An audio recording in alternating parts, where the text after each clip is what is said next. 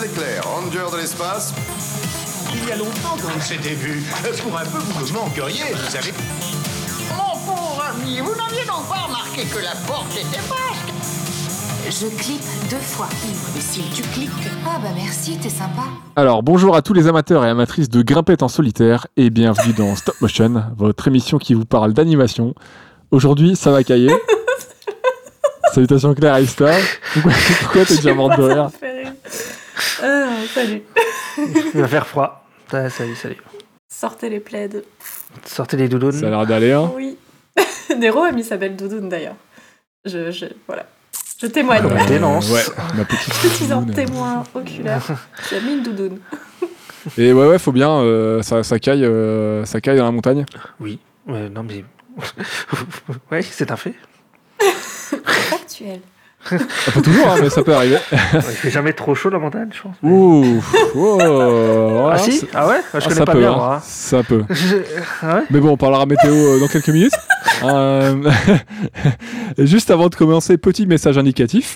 Vous pouvez soutenir ce, ce podcast, nous soutenir, soutenir l'équipe financièrement si vous le souhaitez. Euh, on avait vers à Utip, hein, mais pour diverses raisons, on décide finalement de migrer vers Patreon.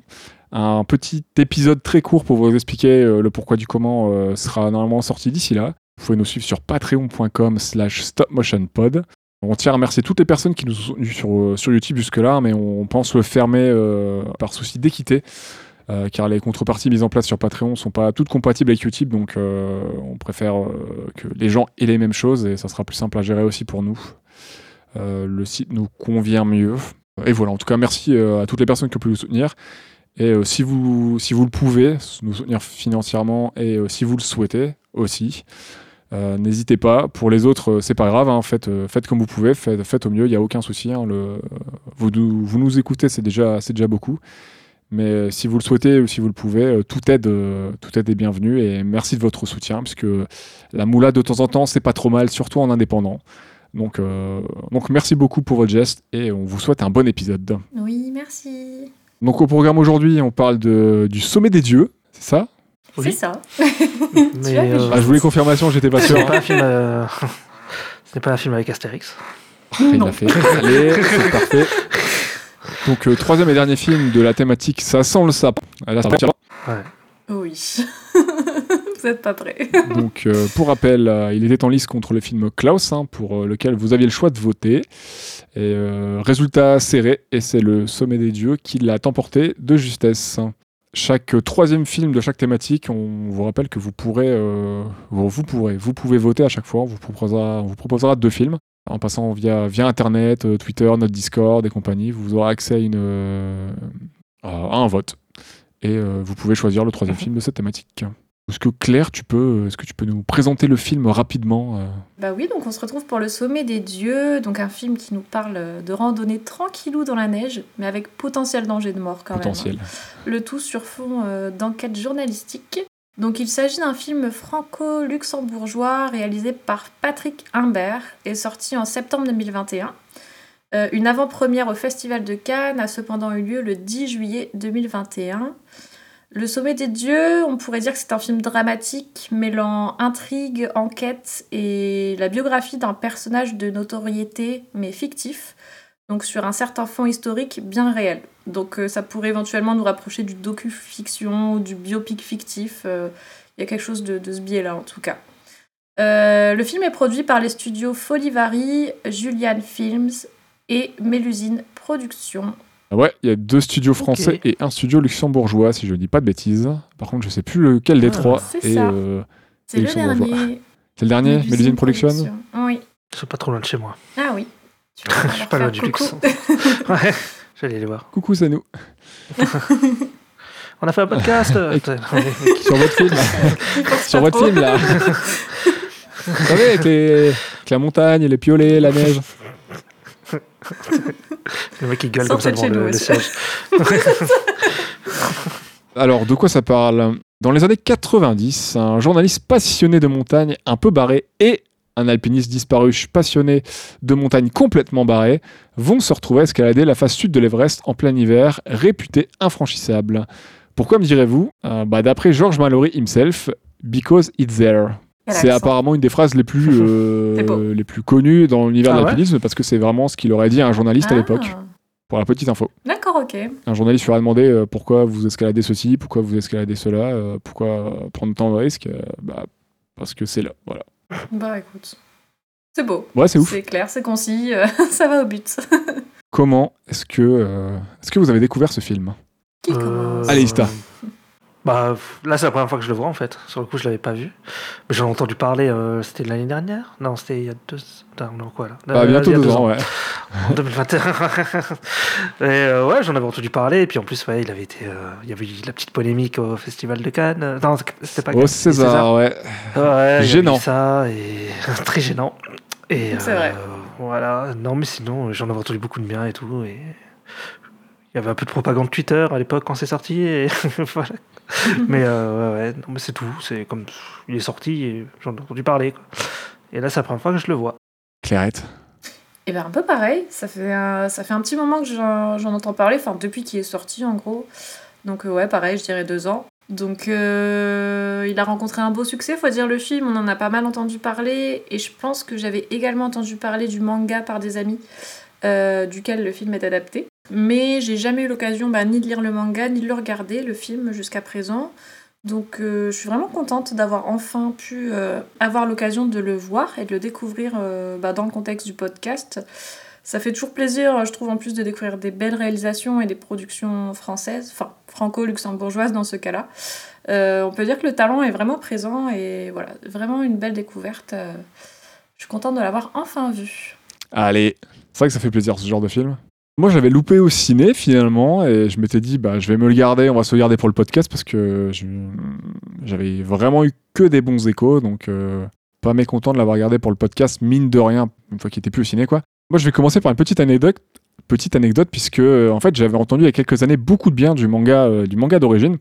En pensant que, Ah. notamment en pensant que le film live Everest, sorti en 2015 et réalisé par Balthazar euh, Cormacourt, était, une, était aussi une adaptation du manga. En fait, pas du tout. Donc en fait, euh, il est donc sur ma liste depuis, mais en fait, euh, pas du tout, c'est faux. Ça n'a rien à voir. Ah Oui, ouais, parce que j'ai vu aussi ce film, mais ouais, ouais, ouais, ouais. Donc euh, Everest 2015, c'est pas du tout une adaptation et ça ne parle même pas des mêmes événements. C'est juste que ça se passe aussi dans l'Everest, mais ça se passe euh, fin 90, là où le manga se passe début 90, 93 je crois. Et, euh, et en fait, le malentendu vient donc du fait qu'il y a bien un film adapté euh, du manga sorti en 2016, un film japonais qui s'appelle donc Everest Kamigami no Itadaki. Donc euh, ça revient à Everest, le sommet des dieux, je crois, euh, si on traduit. Ouais, bah, c'est le titre original du bouquin, ouais. Enfin, je, je reviendrai dessus après, mais ouais. Mais voilà, ce film, c'est pas une adaptation du manga, par contre, euh, je dis une bêtise, c'est une adaptation du roman. Du roman, ouais. Ouais. ok, ouais. Mm. du roman d'origine, qui est aussi d'un auteur japonais, qui n'est, par contre, je crois qu'il est jamais paru en France. Non, jamais, jamais. Et voilà, c'est comme ça que j'ai entendu parler de cet univers pour la première fois. Et quand le film a, a été an- enfin, annoncé, quand on aura commencé à en entendre parler euh, peu avant sa sortie, euh, bah, moi ça m'intéressait, ça avait l'air fou, mais je l'ai finalement quand même manqué au cinéma. Et euh, on a rattrapé ça pour le podcast. Et pour teaser, ce fut un plaisir. et j'ai aussi p- entendu parler de, d'ailleurs, la- du scandale des Césars que j'avais regardé, que j'ai revu pour le podcast. Et euh, si vous n'avez pas vu cette séquence, euh, c'est très gênant. Ah, c'est malaise Ah ouais, hein. Si vous aimez pas ce genre de truc, vraiment, euh, ne faites pas. Enfin, moi, je, je sais que ça m'a. Tu sais, ça met les petits frissons de gêne, là, le truc cringe, alerte. ah, c'est. C'est dur à regarder, quoi. Si vous voulez voir encore une institution qui chie, euh, qui chie sur l'animation et ce genre de choses comme les effets spéciaux et compagnie, euh, n'hésitez pas à aller voir, c'est gênant et un peu cringe. Mais très content que l'équipe ait gagné un prix, il le méritait, il le méritait euh, amplement. Et, euh, Ah, amplement, ouais. Mm. Dommage juste que ça, ça se soit fait dans ces conditions-là, quoi. Ouais, je suis d'accord. Pourquoi est-ce qu'on a mis ce film dans cette thématique euh, Ça sent le sapin? Est-ce qu'on commence par Ista? Quoi C'est moi qui dois dire. Ista Ista La foule demande Ista. Ah, c'est des montagnes. Dans les montagnes, il y a des sapins. Ça sent forcément le sapin. Et en plus, euh, bah, ça se passe pas bien, quoi. Donc, C'est factuel, c'est vraiment. ouais. À l'essentiel. Autoroute. non Exactement. je suis Bon, je d'accord. Voilà, je- Et, euh, ouais, en effet, pas mal de choses vont plutôt mal se passer hein, durant le film. hein. Des trucs, qui- des trucs qui se Ouais. déchirent, des trucs qui se nécrosent, des trucs qui se coupent, qui se cassent. euh. Voilà, voilà, il y en a pour tous les goûts. hein, si vous êtes euh, amateur de, de corps qui prennent un peu cher. là La, la passion et le melon peuvent nous mener euh, très loin, en effet, hein, jusqu'à relever des paris fous au péril de nos vies. Je suis plutôt content qu'il ait été choisi par le vote. hein, euh, J'aurais, bien entendu, euh, j'aurais bien entendu lui-même. euh, de toute façon, sans, sans stop motion, hein, je l'aurais vu sans, mais, mais je suis content qu'il ait été choisi, moi perso, et content d'en parler dans stop mo. Donc c'est aussi une des raisons pour lesquelles il est dans la thématique. Yes. Oui, bah écoute, je pense que tu dois être content parce que on s'éloigne drastiquement de Noël Ouais, pour, euh, je suis content. pour cette œuvre-ci, quand même. Entendez le soulagement de Nero, messieurs, dames. Bon, Euh, les, les fêtes, ils sont passés. Donc, euh, Voilà, c'est ça. c'est- C'est c'est pile poil bien. Mais il reste de la, il reste de la neige, donc c'est cool. Exactement, voilà, on peut voir les choses comme ça. Mais oui, en effet, on vient aborder un film beaucoup plus sombre qui nous conte l'histoire d'hommes passionnés au destin brisé et au parcours semé d'embûches. Embûches, bûches, bûches de sapin. En vrai, ça se tient, je trouve. Mais, mais oui, l'atmosphère hivernale et neigeuse des montagnes peut nous rapprocher également de la thématique. euh, euh, voilà, et ce truc aussi beaucoup plus sombre, euh, voilà, on va revenir un peu dessus, mais euh, je trouve que ça rentre parfaitement dans notre thématique. Ce côté tranche de vie edgy. ça, ouais. Edgy.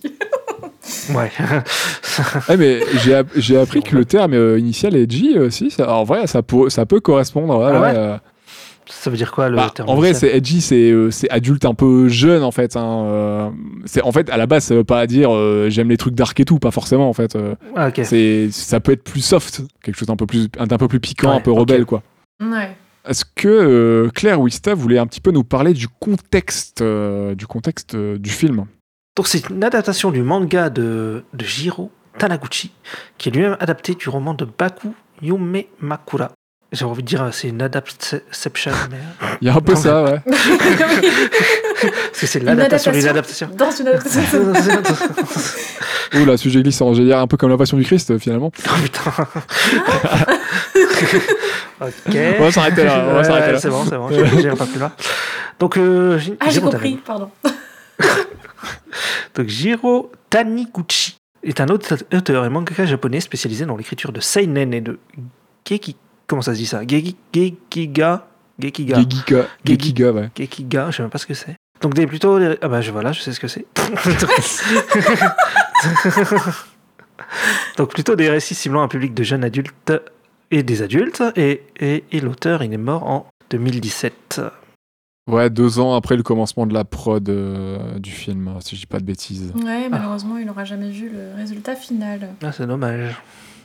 Euh, il était l'élève assistant de Kyota Ishikawa, qui a fait Super Heroes et Bear Unshiro, puis de Kazuo Kamimura, à qui on doit Lady Snowblood, le Club des Divorcés, L'apprenti Geisha et Fleur de l'Ombre. Il est influencé par la bande euh, dessinée européenne. Il va s'en inspirer pour son propre travail, par exemple le style de la ligne, cla- de la ligne claire à la Tintin.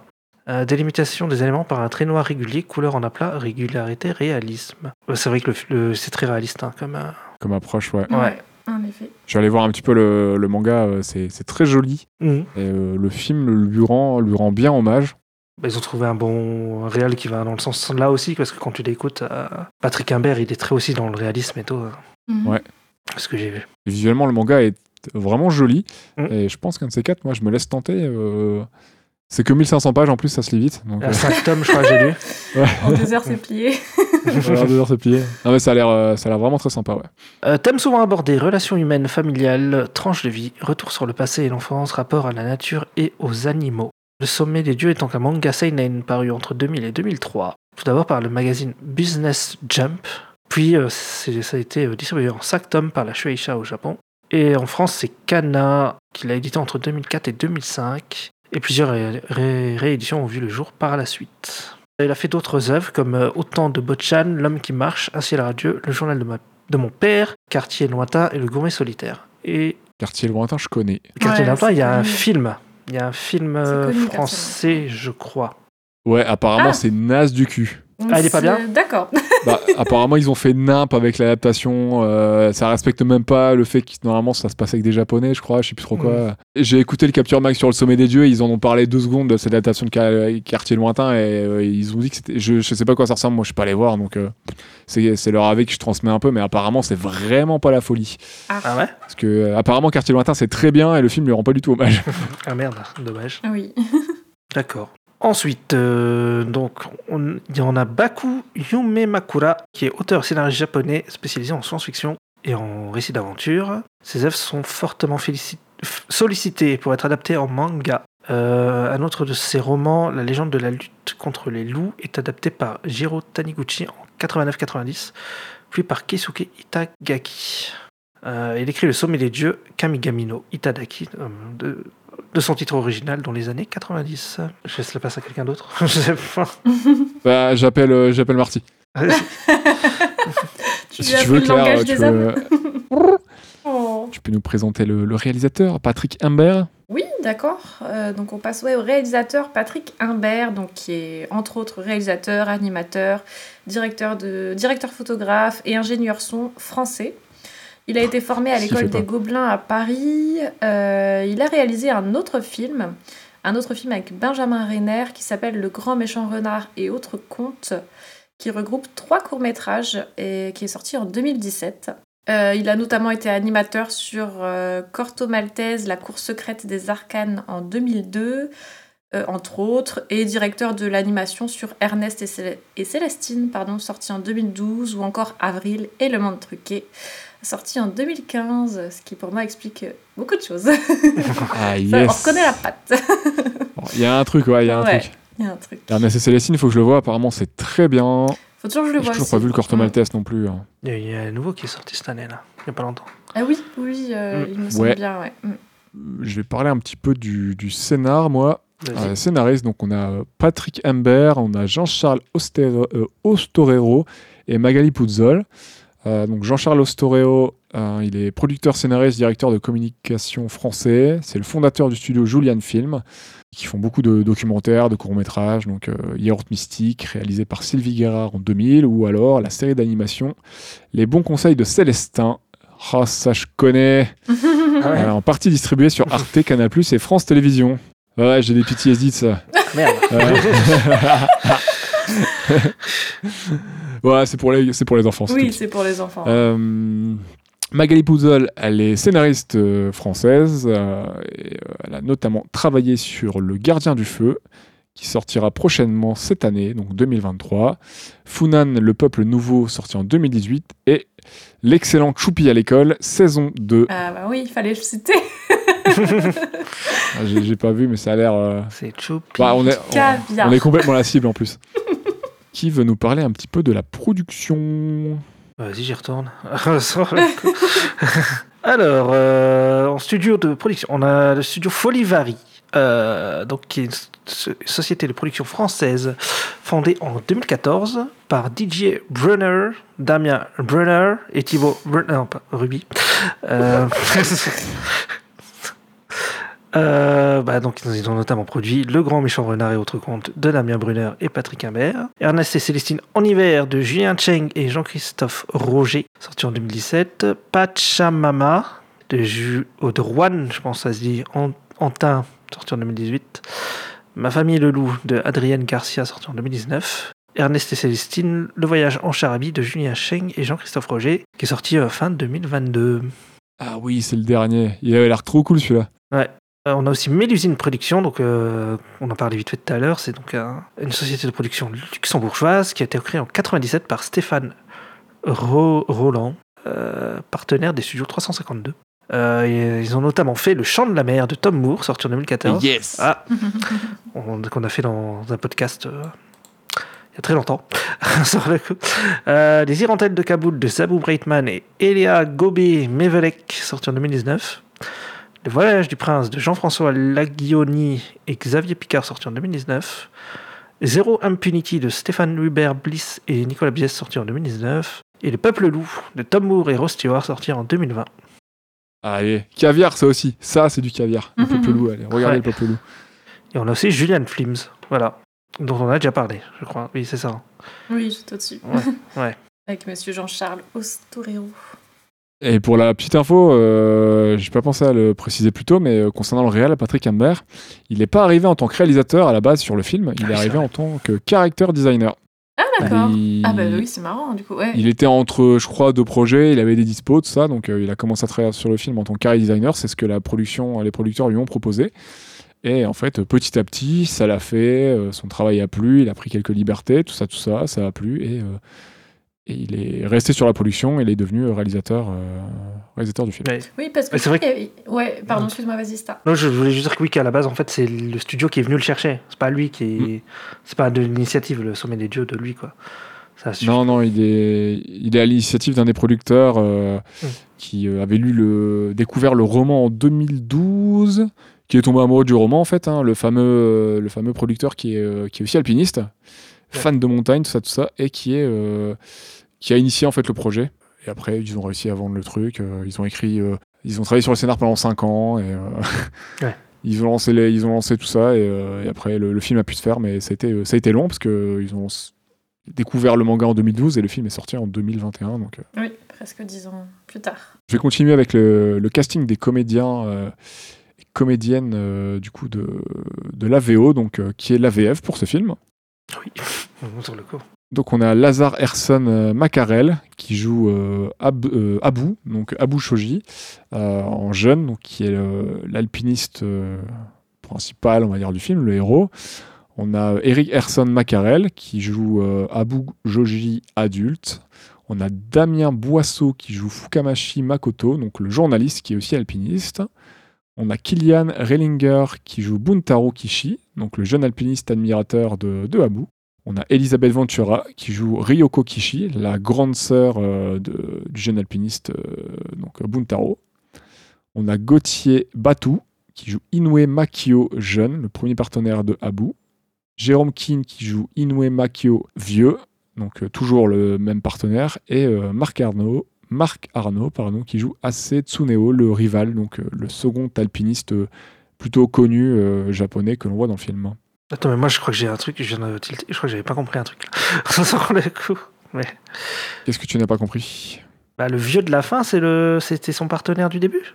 Le vieux de la Euh, fin. non, Non, non, non, non, non, non. non. euh, c'est parce qu'en Ah. fait, il y a deux. moment, il l'interview. euh, Ah ouais? Enfin, il est pas vieux, ça crée vieux, mais euh, Il est- plus Il est plus vieux, il y a une Ouais, dizaine d'années euh, en plus. euh, ouais. En fait, le, le, le jeune, euh, le jeune euh, alpiniste, enfin le jeune, celui qui va franchir la, la, dalle, la dalle des démons Oui.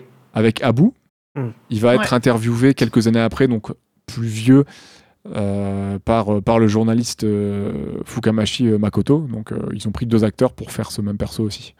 Ah oui, oui. oui. Donc le premier partenaire, celui qui va enquête, lâcher, ouais. le, qui va- celui qui est sal- ouais. salaryman, le costard cravate, euh, Il va le lâcher parce qu'il est pas lâcher, lâcher. euh, Merde. Eh ben, oui. Ouais, voilà, parce que Entre il est complètement désagréable et dégueulasse avec. Ouais. Il dit, ouais, c'est moi qui fais tout seul et tout. Euh, Est-ce que tu as des petites infos en plus à, à nous donner, euh, Claire, avant de passer au film? Donc le film, comme on disait, plutôt a été récompensé euh, du, du palmarès du meilleur film d'animation au César 2022 et également aux Lumières 2022. Euh, la petite anecdote que j'ai notée, c'est que le personnage de Ase Tsuneo, qui joue du coup le rival de Abu, aurait été inspiré par un véritable alpiniste japonais nommé Mm. Tsuneo Asegawa, célèbre pour ses ascensions en solitaire et plusieurs records, comme l'ascension des trois faces nord des Alpes ou la face sud de l'Acon- l'Aconcagua. Euh, il décède dans une avalanche en 1991 en tentant d'atteindre le sommet de l'Ultar Sar au Pakistan. Donc la, la même mort que le personnage, euh, enfin mort euh, Ouais. dans une avalanche, la même mort que le personnage dans le film. Donc l'histoire du sommet des dieux développe en effet une rivalité entre Ase Tsuneo et Abu euh, Joji, donc inspirée de la véritable rivalité qui existait entre ce fameux Tsuneo Asegawa et un alpiniste français du nom de Ivano Girardini. C'est intéressant ça. Il y a plein de choses de toute façon hein, qui sont basées sur, euh, sur des événements, des Ouais, éléments ouais. un peu concrets. euh, Mais ce que j'aime bien, c'est qu'il il base vraiment un peu, bon on en reparlera, mais il base vraiment certaines choses du film sur du, sur du réel, mais comme euh, on se concentre sur les personnages de fiction, ça t'empêche pas de, Ouais, de t'attacher au perso et tout, c'est malin d'avoir fait ça. j'aime bien ce mélange, ouais, c'est c'est bien foutu. Ça te laisse beaucoup plus de liberté. Mhm. On passe au film On passe au Let's go.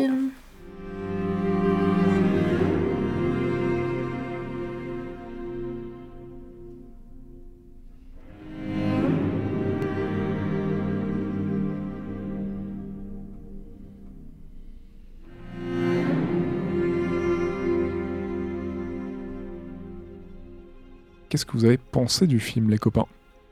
Qui veut commencer? Hmm, Allez, j'y vais. Vas-y. Euh, donc pour ma part, ouais, c'est vraiment une belle découverte. Euh, J'ai trouvé que c'était une histoire prenante, émouvante, euh, malgré bah, le thème de l'alpinisme qui n'est pas spécialement une activité passion que je connais bien ou dans laquelle j'excelle. De base, quand je marche en montagne, je fais trois pas dans la neige et je tombe littéralement. Nero pour en témoigner lors de l'hiver dernier. Euh, Ouais, euh, ouais. Du mal à rester. Euh, le format enquête, archive, documentaire m'a séduite et m'a fait entrer dans l'histoire tout de suite. C'est vraiment un genre que j'apprécie beaucoup et qui fait naître, euh, pour ma part, du suspense et une curiosité chez moi. Même parfois, bah voilà, sur des histoires simples euh, où il n'y a pas forcément des péripéties, farfelues, du moins d'apparence. Finalement, l'histoire, elle peut paraître ordinaire, mais elle est le point d'ancrage de destin extraordinaire et de personnalité humaine forte et incroyable. Les transitions entre le présent où Fukamashi y mène son enquête et le passé de Abu, je trouve qu'elles sont bien foutues, c'est bien réalisé, ça se mélange super bien. Ça fait partie d'ailleurs des moments que je préfère dans le film, donc c'est ceux où on voit euh, Fukamashi interviewer, lire, euh, rechercher et réciter en fait en voix narrative euh, les avancées de son enquête. Et, euh, et il cite un peu les prouesses passées de Abu et tout son parcours. J'aime beaucoup ces moments-là. Donc petit à petit, on retrace voilà, le parcours de Abu et je trouve qu'on est vraiment saisi par l'intensité de sa pratique extrême et sa passion vitale quoi, pour ce sport. Euh, L'animation en plus est très jolie, il y a vraiment des beaux visuels, euh, je trouve des beaux décors, des beaux paysages. Euh, et avec des traits ouais, de personnages très bande dessinée, comme on disait un peu, que j'aime bien et qui m'ont fait penser notamment à Avril et le monde truqué dans, dans à peu près le même genre, je trouve. Donc ouais, euh, de manière générale, je vais, je vais dire que c'est ouais, une très belle découverte. Je suis contente de l'avoir vu et il m'a vraiment touchée, que ce soit pour son histoire ou même euh, sa- la manière de raconter l'histoire. euh, Ça m'a vraiment plu. Allez, Ista, euh, qu'est-ce que tu en as pensé? Ouais, j'ai trouvé ça très sympa. Euh, Qu'est-ce que je pourrais dire? Euh, on a, on a dit en off du fun en bar, c'est ça? C'est Du fun, oui, qu'est-ce que j'ai rigolé? Ah oui. Ah, C'était drôle. J'aime beaucoup, c'est le, le côté enquête et tout, le côté très réaliste. Je trouve d'ailleurs que, bah, en fait, ça peut se rapprocher d'un d'un film comme les, les films qu'on a fait de, de Satoshi Kon, dans le sens où ça se veut un peu. Je trouve qu'il y a une, un- une volonté de faire un peu un film live action, enfin en animation, mais comment, le- comment la caméra est placée, etc. Ouais. Ça, ça me fait penser. Enfin, j'ai l'impression que c'est pensé comme un film live, quoi. Puis de ce que j'ai entendu des producteurs, c'est un peu voulu, quoi. C'est. euh, Ouais, il est pas. Il fait pas film. Enfin. Il fait pas film d'animation pour faire un film d'animation. Ouais, le réalisateur, il disait, euh, parce qu'il y a quelqu'un qui lui a posé une question dans une interview et il disait, bah, pourquoi déjà vous avez fait un peu de l'anime? Et déjà, il disait, bah, parce que bah, moi, je, fais, je sais faire que de l'anime. bon, déjà, voilà, ça limite. Mais ouais, ouais, que. Et puis, il parlait aussi par rapport à la 3D et tout ça, euh, parce que le, le, le, le pro- le projet, le film a été pensé au tout début pendant un temps en 3D. Ok. alors qu'il est, euh, il est quasiment en full, en full 2D. en- Il y, a- il y a juste deux trois éléments par-ci par-là en 3D, hein, mais de manière très sommaire. Le, euh, Patrick, Patrick Sambert disait. Patrick Sommer, c'est qui Patrick Imbert. Patrick, Patrick Ambert, c'est ça Pardon. Pourquoi je dis Patrice Ah, t'as dit Patrice Merde, Ouais. non, c'est Patrick. Non, t'as dit Patrick Sommer. Et ça, ça m'a fait rire. Sommaire. Ah, j'ai dû fourcher. Non, non. euh, je me trompe pas, c'est Patrick Imbert. Oui, oui, c'est ça. ouais. Ouais, ouais. Euh, pardon, excusez-moi. Et ouais, du coup, il y a un petit peu de 3D qui est utilisé, mais, euh, mais très peu. Ils voulaient surtout quelque chose en 2D parce que eux, c'est ce qu'ils euh, c'est ce qu'ils utilisent et c'est ce que c'est la technique que lui maîtrise le mieux. Et c'est vrai qu'il n'y a pas de, il y a pas ce, sentiment de film un peu d'animation, je dirais un peu français classique, on va dire, Ouais, ouais. dans son approche. Et, euh, je pense que c'est aussi le, le fait qu'il ait, opté pour des genre beaucoup de painting très, enfin réalistes, mais pas trop. Ouais, mais il y a un style très réaliste quand même. Dans les, les personnages, ils sont très. euh, Tu sais, ils sont pas. euh, Ils ont pas de grosses euh, expressions ou trucs comme ça, quoi. C'est c'est tr- c'est très proche de- bah, d'un humain, quoi, normal, euh, dans la Oui, vraie oui. quoi. Il y a un peu un côté documentaire, je dirais par moment, avec Ouais. certains plans de cam. euh, Mm. Ouais, puis en plus, on suit un journaliste qui fait des documentaires euh, là-dessus, en, en- en plus. Oui, c'est vrai. Il y a beaucoup de close-up, de plans rapprochés sur les personnages et tout. C'est très. euh, Ouais, il y a un peu un côté de docu, je dirais. Ouais, c'est ça. Ouais, je suis assez d'accord, ouais. Euh, naturaliste. Ouais, naturaliste un petit peu par moment. je dirais. Naturaliste, ouais. Ouais, documentaire naturaliste, oui. Qui... T'as des beaux décors et t'as des plans très. euh, Ouais, très live action, quoi, je trouve. Mais je partage ce sentiment avec toi. Il fait pas, ouais, il fait pas film d'animation pour faire du film d'animation. voilà. C'est, juste, je sais faire des films comme ça, je l'ai fait. Ouais, parce que c'est ma technique et tout, je sais dessiner, vas-y, let's go, quoi. Ouais. c'est un peu ça. Sur le coup, ils ont bien raison. Et sinon, le, bah, le film, euh, il y a des moments où il m'a vraiment. euh, euh, j'étais pas bien. Il y a des moments où j'étais pas bien et tout. ça- Quand les os ils font crack. Ouais, ouais, non, mais ça, ça marche bien. Sur moi, ça a bien marché. hein. C'était des trucs. euh, ça m'a... Sur moi, ça a bien marché. Quoi. Voilà. Et, euh, ouais, c'est un bon film. Par contre, je, ouais, j'ai pas envie de le revoir tout de suite. Ah bon que- Ah non, moi, il y a Ah bah, oui. des trucs durs comme ça, euh, je Ouais. peux pas enchaîner. Quoi. Ah Voilà. bah, qu- quand tu veux, hein, on le remet ce soir. Moi, j'étais chaud pour euh, reproposer un truc et tout. J'ai le temps de regarder le chapeauté si tu veux. Pour, pour la soirée d'anniversaire, on regardera ça. ouais, carrément. Et toi, Néon, t'en pensé quoi? Bah moi j'ai adoré vraiment. Euh, j'ai vite été pris par le film, euh, que ce soit par l'enquête de, de Fukamashi ou par le destin hors norme de- d'Abu. En plus j'apprécie plutôt bien la montagne, même si euh, je pratique pas l'escalade. Ah oui, non, par contre, j'ai jamais été à la montagne. Voilà, je l'ai pas dit, mais j'y connais rien du tout. Je- Voilà.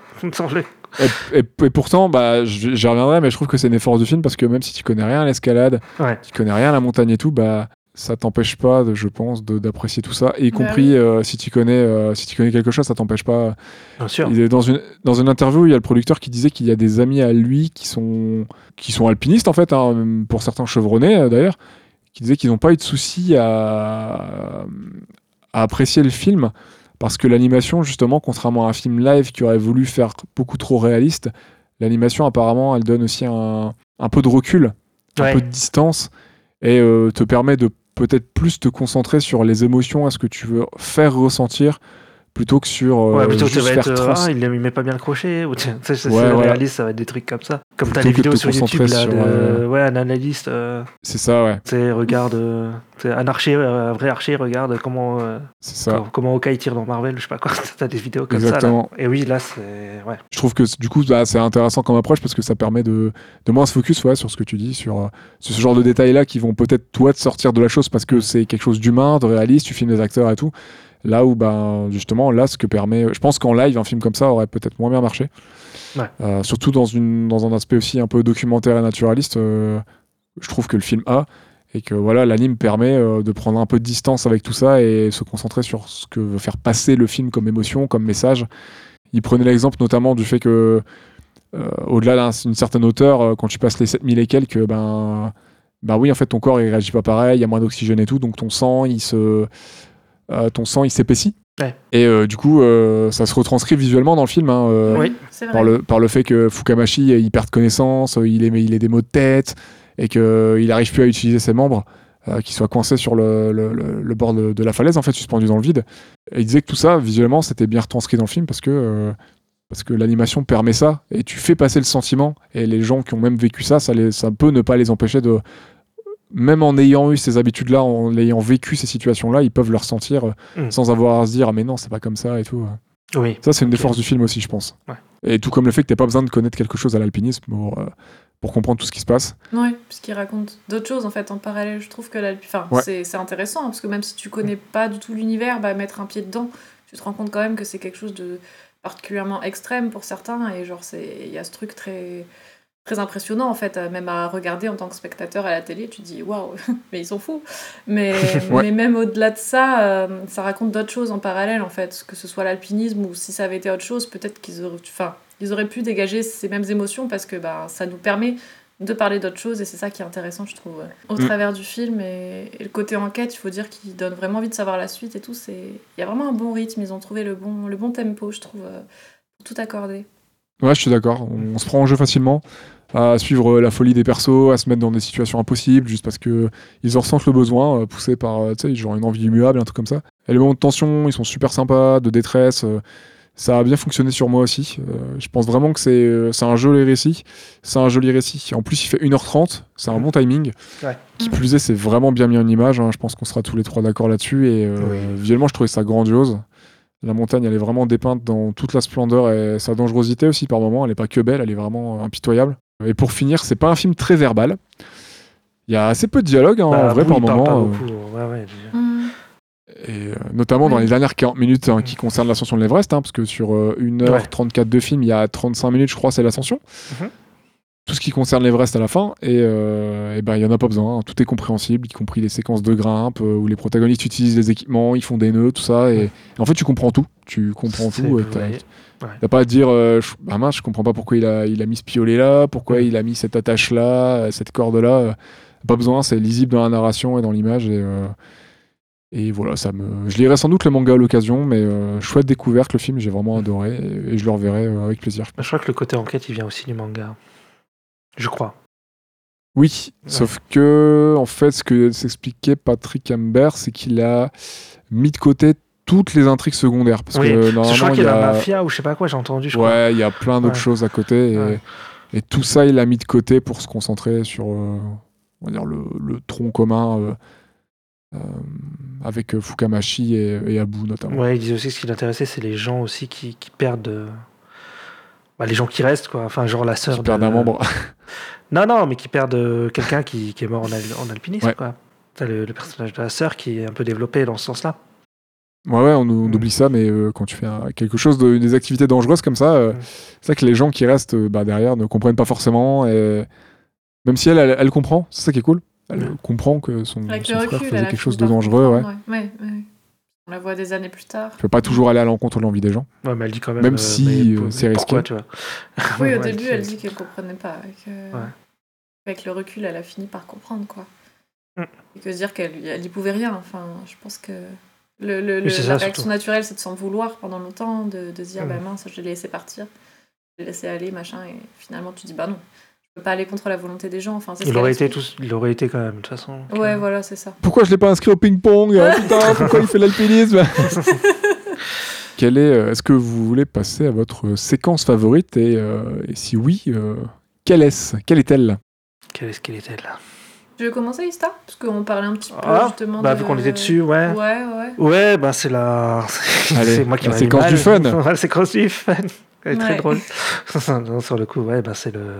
C'est le gamin là dont on parlait qui vient et qui dit qu'il veut à tout prix partir avec Abou pour monter le. Je sais plus c'est quoi la montagne, mais. euh, Ouais, il veut monter. Moi, je sais plus, mais c'est quelque chose d'assez difficile. À... Il faut être préparé. hein. Ouais, il faut quand même être préparé. ouais. Et donc ils vont monter à cette montagne et ça va pas bien se passer du tout. Au début ça va. Mais au début je stressais, je stressais déjà. Moi, dès qu'ils montaient, sur le coup j'étais en mode, euh, c'est pas bien. Je fais, non, ça, va, ouais, ça ça, va. ça va, venir. ça je sent, ouais. ouais. Je ça va mal et puis quand tu vois la paroi, tu te dis, oh, Mm. C'est genre à 90 degrés presque. euh, C'est vraiment un Ouais, angle c'est- droit, quoi. Ouais, c'est ça. Puis ouais, la corde qui s'accroche dans le truc et après, euh, en plus ça, il tombe et ça, tu entends le dos qui craque comme ça. Mais Ouais, il y a, bah ouais. il y a Ah, juste j'ai un truc, il oh. n'arrivait plus à bouger. Mm. Ouais, ouais. Ça doit être rude, hein, l'impact euh, sur le dos. D'ailleurs, il peut plus a bouger. dû je laisser pense des vertèbres. Je pense qu'il est. Enfin, il est paralysé. ouais, je pense. pas. hein, il doit y avoir un Mm. truc comme ça. hein. Mais je me disais maintenant, euh, on a des smartphones, peut-être qu'on pourrait appeler les, les hélicoptères et tout, si ça se passerait maintenant. Je sais pas. Mais euh, Bah, puis t'as la localisation GPS, il y a des Ouais. balises, il y a plein de systèmes hein, maintenant. euh, qu'à l'époque, il n'y avait pas, hein, parce que ça se passe en... dans les 90, années ouais. 80, cette séquence. Ah, c'est 80 Ah, ben oui, c'est avant. Ouais. Bah, fin 80 ou Ouais. mi-80, mais c'est quelques, années, euh, quelques années avant. euh, euh, bah, c'est avant 93, parce que pour Fukamashi, son enquête, le présent dans le film se passe en 93. Ouais. Et comme il a disparu depuis quelques années. euh, Mais non, mais sinon, la, ouais, la séquence, elle m'a vachement marqué. Elle, déjà, elle est stressante. Il y a une musique ultra stressante à partir de ce moment-là. Ouais. Euh, ça dure longtemps. Sur le coup, tu te dis est-ce qu'il va réussir à le relever ou pas? Et puis après, il sort le couteau et tu et t'es en mode non, mais non. Sur le coup, moi, je ne pouvais plus. Je mets non. Et puis voilà, quoi. Il, se, il coupe la corde. Et après, ça finit. Et puis t'es, en- mode euh, bah merde, quoi. Enfin, ça rappelle que c'est dangereux, quoi. Que c'est pas, pas facile, ce genre de, de truc, quoi. Enfin, faut être préparé. Et puis, même quand t'es puis même si t'es préparé, en fait, ça peut, ouais, tu peux mourir. euh, t'es pas à l'abri. ouais. ouais. La nature elle est dangereuse quoi. C'est euh, risqué. euh, Ouais, c'est risqué. Ah oui, Bah, parce que ouais. finalement, c'est même pas genre. Enfin, ça ressemble pas trop à une erreur finalement. Il, je sais plus, il se laisse juste. euh, euh, Il y a un petit caillou. Enfin, je sais plus, genre vraiment, il trébuche pour pas grand chose en plus. Donc, Ouais. je dis vraiment à. Tout, tout se joue au millimètre près, à l'attention près. Enfin, il suffit d'un d'un mini événement qui vient bouleverser le truc et ça peut tout mettre en péril, quoi. Donc, c'est. C'est fou de Ouais, voir que ta vie tient un peu à, à un fil, c'est le cas de le dire, mais c'est un peu ça, quoi. Ouais, c'est vrai. C'est oui, bah, c'est ouais. C'était cette séquence était compliqué, mais moi ça m'a ouais, ça m'a vraiment mis mal et tout quoi. Et après, euh, j'étais dégoûté quoi sur le coup, mais euh, après. euh, c'était sur l'enquête et tout, c'est parce qu'il regarde un truc, ouais, il regarde un- C'est le journaliste qui enquête et qui, qui tombe sur cet article qui parle de ce jeune qui est décédé. Et ça va, ça va le hanter euh, après, parce que tu revois une scène à un moment où il, il s'en rappelle et tout. Yep. Quand il se retrouve tout seul, là, quand, quand, pendant deux Oui, jours. quand, euh, quand lui-même il manque de mourir, euh, il Ouais. manque de. de- Enfin, du même coup, en plus, il tombe de la même manière et tout. euh. Ouais, c'est vrai. Et il le revoit et tout, en hallucination et tout. euh, ouais. Ah bah quand il, quand il tente la, la face sud de l'Everest la première fois dans la neige là, en Ouais. plein hiver, Ah ouais, et qu'il va, il va y laisser trois doigts. Ouais, c'est ça. C'est ce moment-là. ça. Ou ouais. deux Deux, je crois. Trois Deux, deux, je crois deux, que- trois. Ah, où il lui reste trois doigts Je sais Je plus. crois qu'il lui reste trois. Je crois qu'il reste- deux doigts. ouais. Mais oui, j'imagine bien que c'est le genre de truc qui te marque euh, toute ta vie. Surtout que le mec lui avait bien dit au début Non, non, je te prends pas, t'es trop jeune, t'es pas assez expérimenté. Et il finit par craquer quand même, tu Mm. vois. Parce que le gamin il dit J'irai, même sans toi et tout. et- Bah, c'est ça. Donc, en il fait, t'aurais pas pu l'empêcher. Bah ouais, c'est ça. Mais il a dû s'en mordre euh, les doigts, Ouais. enfin toute sa vie, tu vois, de se dire Mm. euh, Bien piètre Ah, choix de mots. Oui, pardon, c'est vrai. En effet. Ah, mais lui, il s'est dit. euh, Il s'est dit, si j'y vais au moins avec lui, bah, moi, je peux peut-être le, le surveiller et tout. Je peux l'aider au lieu qu'il aille tout seul, quoi, et qu'il fasse, euh, qu'il fasse snap. Ouais, Ouais, bon. peut-être, je pense qu'il s'est dit que Mm. c'était une sûreté en plus, mais. mais... Ouais. Mais ouais, non, malheureusement. euh, donc, euh, c'est après ça qu'il disparaît un petit peu d'ailleurs. hein, Enfin, qu'il qu'il part, je crois, pour le Népal. Oui. Enfin, pas pour le Népal au début, je sais plus. Enfin, je sais plus. Enfin, bref, mais c'est à partir de ce moment-là qu'il disparaît.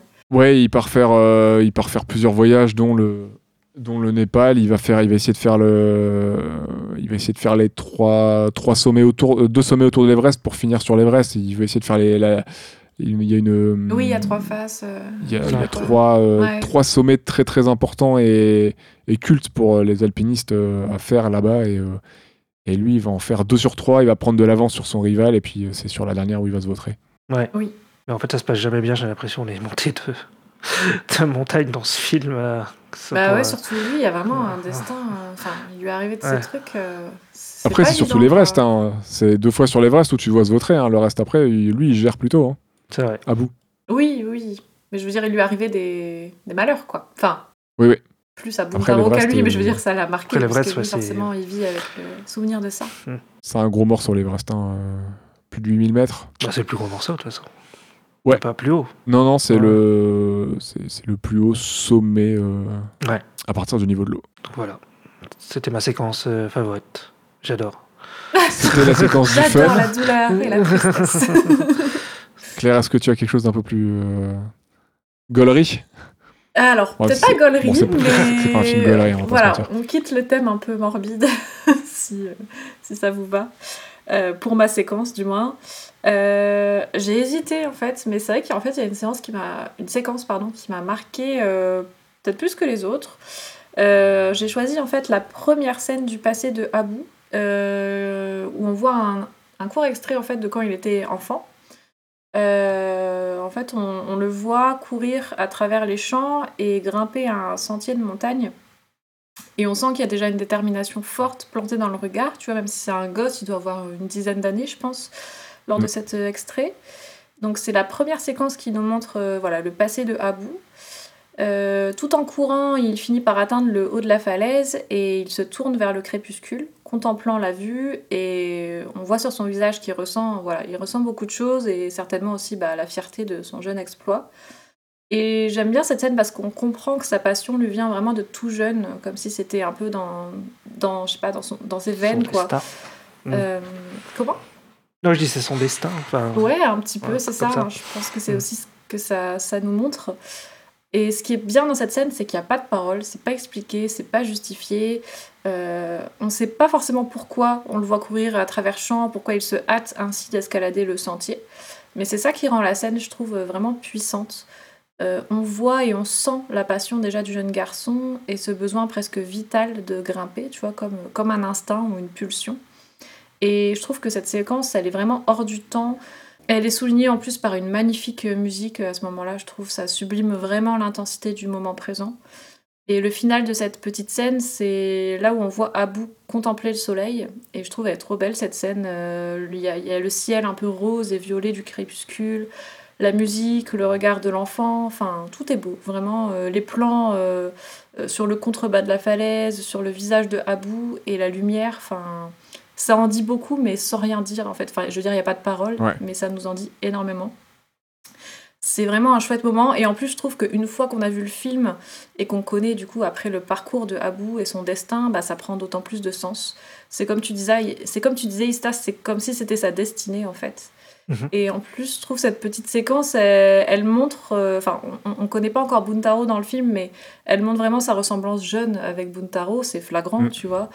Et le lien entre ces deux personnages, ben, du coup, il est un peu à la fois magique et dramatique parce qu'ils sont similaires en beaucoup de choses, en beaucoup de points, et ce jusque dans leur péripéties et jusque dans leur mort.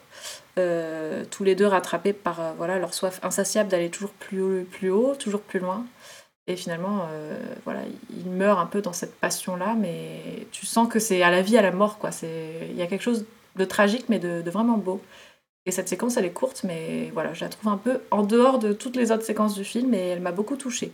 Ouais, super jolie. Puis elle fait. euh, c'est un peu le début du voyage pour, euh, pour Abou finalement. Et euh, notre début du voyage aussi avec lui. Et, Ouais, et sans, sans parole, on le comprend. Et j'aime bien de toute façon la manière dont sont incorporés les flashbacks euh, durant, le, durant le film, durant l'enquête. ouais, Du coup, de suivre les deux destins en parallèle jusqu'à ce qu'ils se rejoignent. Il y a à peu près euh, 50 minutes du film. euh, Ouais. Jusqu'à ce que Abou et Fukamashi se rejoignent vraiment après s'être croisés une première fois au tout début du film dans la ruelle. Et, euh, ouais. et J'aime bien cet entremêlement de, de, de, de tranches de vie, de passé, de présent et, et d'enquête journalistique. Euh, ça a super bien marché sur moi. Et je pense que c'est aussi pour ça que j'ai été pris dans le film dès le début. hein. Dès qu'ils ont commencé sur un fait, euh, un fait historique, un vieux fait historique avec, le, avec Mallory et tout, je me Mm. suis dit, ouais, Ah, moi, vas-y. tiens. j'adore. Ouais, ouais, pareil. Et vous connaissiez l'histoire, vous Parce que moi, je connaissais pas du tout. De Mallory. euh. Non, non, non. Non, je connaissais pas non plus. Bah, donc pour la petite info, euh, Georges Mallory a vraiment existé. hein. Mhm. Il est décédé, il, a di- il est disparu euh, euh, le 8 juin 1924 avec son, dans sa dernière tentative d'escalade de- du, du mont Everest, hein, avec son comparse euh, Andrew, Andrew Irvine, qui n'est pas nommé dans le film, je crois. Je crois pas. Ça me dit rien, je sais plus. Non, je crois pas qu'il est nommé dans le film. Et euh, leurs corps ont été retrouvés 75 ans plus tard, le Ah ouais 1er mai 99, à 8290 mètres d'altitude, suite à une expédition organisée par la BBC et euh, Nova, qui est une, euh, un programme scientifique euh, anglais également. Leurs corps ont été retrouvés. ils, ont, ils étaient très très bien conservés, momifiés par le froid depuis 75 ans. Ils, sur, donc ils ont été retrouvés Ouais, sur la face nord de l'Everest. Ouais. Bah, il le trouve à un moment le... à la fin du film. Ouais, ouais, ouais, ouais. Mm. Mais à l'époque, il n'avait pas encore retrouvé. Ça, c'est dans la fiction du livre. Oui, bien sûr. Mais c'est au même endroit. C'est à peu près au même endroit, je ouais. pense. Ouais. Mais par contre, on sait, on sait toujours pas s'il a réussi l'escalade ou pas. Puisqu'il a pu monter et puis il était peut-être en train de descendre, on sait pas. Ils ont perdu sa trace vers midi et quelques, je crois. Ouais. Mais ils ont pas retrouvé les appareils photo. Ah. Donc on ne sait toujours pas si, euh, si, c'est, euh, le- si, c'est- si ce sont les- éventuellement les deux premiers hommes. euh, Il y a toujours un mystère là-dessus à avoir franchi l'Everest. Parce que euh, ça a été réussi dans les années 50. Mais voilà, pour, euh, pour les alpinistes, euh, pas mal de gens euh, aimeraient savoir si, euh, si en 23, en 24, euh, Andrew Irvine et George Mallory ont réussi ou pas. Et on le sait toujours pas. Mais on a retrouvé leur corps. Ils ont, ils ont été. euh, Il y a même eu une petite, euh, une petite cérémonie euh, en leur hommage, euh, une cérémonie anglicane, parce que je crois que Mallory était de confession euh, anglicane. Et euh, ils ont eu le droit à des petits obsèques euh, rapides sur, euh, sur l'Everest. Et euh, leur corps, je crois, a été recouvert de pierres, un truc comme ça. Voilà, voilà. Ok. D'accord. Ah oui, donc ils les ont laissés là en fait. Ok. Ouais, ils les ont laissés là-haut. euh, et euh, il y a une photo de. On peut voir une photo. euh, on voit pas tout, on voit une petite partie, mais on peut voir une photo de leur corps pris en photo là- là-haut. D'accord, ok. Donc momifié. Momifié depuis toutes ces années. Ouais, ouais, ouais. Est-ce que tu as quelque chose à ajouter sur ta séquence, euh, Clairette? Bah écoute, non. Euh, Néo. tu, peux, tu peux passer à ta séquence. Euh, alors Moi, j'ai aussi pris un moment, une séquence un peu plus légère, Mhm. où euh, celle où Fukamashi traverse le pays de, de Sherpa, dans la vallée de, de Kumbu. Il est sur les, sur les traces de Abu, qui a disparu depuis quelques années, et il espère euh, le retrouver euh, dans le dernier village euh, situé sur, euh, entre guillemets, la route, euh, la route de l'Everest. Donc c'est une semaine de marche, hein, comme, il, comme il dit dans le film, à travers des paysages somptueux, loin de tout, entourés de montagnes, de forêts, de rivières. Donc ça donne envie, hein, je trouve. c'est le pied, comme dirait Marty McFly. Euh, La référence, je sais pas pourquoi. Euh, J'ai pris cette séquence parce que c'est un, un moment plus léger, sans tragédie, euh, pas encore du moins, pas encore une nouvelle qui va se produire. C'est marcher en montagne. À la... Moi, marcher en montagne à plus petite échelle, c'est une chose que, j'aime bien faire personnellement. Donc, euh, prendre sac à dos, euh, de quoi grignoter, se promener pendant plusieurs heures, se vider la tête, échapper à la civilisation, respirer, juste profiter du décor. C'est un truc que j'aime bien faire. Donc, cette séquence m'a beaucoup parlé. Euh, je trouve que la montagne dans le film, elle est, euh, elle est belle. On se laisse porter par les hauteurs. On, suit le seul et unique chemin hein, qui, jusqu'au dernier village, va, va nous amener à l'Everest. hein. Et euh, c'est un joli moment d'introspection euh, qui replace un peu le- l'humain dans la nature, tout petit, euh, et tel une poussière parmi ces décors euh, fantastiques. hein. C'est une, bonne leçon d'humilité. Et, euh, en plus de ça, je trouve que c'est bien alimenté par un super travail de recherche et de représentation de la nature. Euh, pas seulement de la montagne, hein, euh, donc de la part des équipes du film, hein, mais aussi de, la rivière, des, forêts, tout ça. Il y a une belle lumière, euh, un beau ciel. Et c'est une très belle séquence qui fait, euh, qui fait la part belle, voilà, toute cette nature en, en, tendant, euh, en tendant vers un aspect réaliste justement, justement dosé, je trouve, qui, qui participe à, faire, euh, et à nous faire vivre en fait l'aventure de, de Fukamashi et elle nous aidera à comprendre que le plus important n'est pas forcément le résultat, l'arrivée, mais que c'est finalement peut-être autre chose, qui est- c'est peut-être juste la quête. C'est la quête, ou ça. Ne serait-ce que le voyage. Voilà, voilà. Ouais. Je sais pas si c'est une chanson d'Orelsan, ça me dit rien, mais. euh, si, ce qui compte, c'est pas l'arrivée, c'est la quête. Ah, c'est, c'est- il y a pas mal d'auteurs célèbres hein, qui, ont, Oui. qui, ont, qui ont dit ça. En effet. C'est aussi un des messages qui est passé par le film dont parlait le réalisateur que euh, ce, dont se rend, ce dont se rend compte d'ailleurs Fukamashi à la fin, que finalement euh, la réponse qu'il cherchait depuis le début, ben, elle est finalement pas si importante que ça. C'est pour ça en- une des raisons pour lesquelles elle nous est pas donnée à la fin du film. Et que finalement, euh, ce qui l'a amené à tout ça, c'est peut-être le plus important. Et euh, ce qui l'amène à, le- voilà, à réfléchir et à, et à remettre en perspective euh, ce pourquoi il a fait tout ça et, euh, et ce qu'il a appris et ce que nous, peut-être aussi, on a appris durant, durant tout le récit, durant tout le film. Et au final, à bout, il n'y a que nous, en fait, spectateurs, qui, qui savons qu'il est monté tout en haut. Et en fait, les Ouais. autres, bah, personne ne le sait. En fait. Oui, oui c'est vrai. Puisqu'il est retrouvé en... Ouais. sur la descente, mais du coup, personne ne sait. Euh, Bah Comme ouais. euh, Fukamashi ne l'a pas suivi jusque-là, il n'y a Ouais, pas de preuve. quoi. Ouais. Hmm. Donc c'est un peu le même destin euh, que, Que Mallory. Mallory. hein. Ouais, c'est c'est ça. C'est ça. Tous les destins sont liés. J'ai- J'aime trop ce truc euh, de destin lié. Enfin, c'est plein de connexions Mais- comme ça qui sont cool. Il me semblait que la séquence dont tu parles, là, il me semble, il semble qu'avoir vu, enfin, dans une interview, qui disait que c'est une transition à la base, c'était pas prévu, je crois, et que euh, ils l'ont fait avec le, qu'il a le mec de la musique qui était à fond dans, dans les montages et tout, et, et, euh, enfin, c'est un travail d'équipe en fait qu'ils ont fait cette séquence et que cette Mhm. séquence, euh, ouais, à la base, c'était pas un truc vraiment prévu, ils avaient pas vraiment prévu de transition euh, comme ça, et que ouais, c'est un, un travail d'équipe entre tous les, les, les corps de métier qu'il y a dedans pour ils ont fait une transition comme ça, un peu training montage, quoi, où le perso il se balade, et etc., avec la musique, etc., quoi. Ça, ça fait un peu une espèce de clip, quoi. Ouais, un petit road trip. euh, mm. Elle marche bien parce que ça, fait, ça donne un petit moment de pause, euh, de légèreté avant une Ouais, un gros morceau. 35 minutes plutôt tendues de fin du film, rude, 45 ouais. minutes plutôt rude, même si euh, c'est pas rude tout le temps, mais on est dans, on est dans une tension qui va, qui va être là euh, et un petit stress qui va être présent, bah, du coup presque à la moitié du film. Donc ce petit moment de légèreté, même pour Fukamashi, euh, est le bienvenu parce qu'il profite juste de son son petit périple jusqu'à jusqu'à arriver à l'Everest et, euh, et on se dit que ça doit déjà être un sacré morceau, mais que bon, par rapport à ce qui va suivre, c'est rien quoi.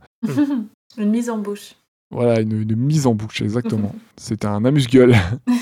est-ce que, euh, est-ce que, est-ce que, est-ce que, on passerait pas au point suivant? Euh, on peut peut-être aborder rapidement les thématiques dont on n'a pas encore parlé. Euh, On parle pas des laisser- persos d'abord? Ah ah oui, si, si, si. Bah, passons au point, euh, passons au personnage. Effectivement, euh, effectivement, passons au personnage. Si vous n'avez rien à ajouter sur nos séquences, Non, c'est bon. Non, c'est bon. j'ai scrollé trop vite. Euh, bon, il n'y aura pas vraiment de point perso féminin. euh, Ouais, c'est compliqué, là. Pas grand chose à se mettre sous la dent.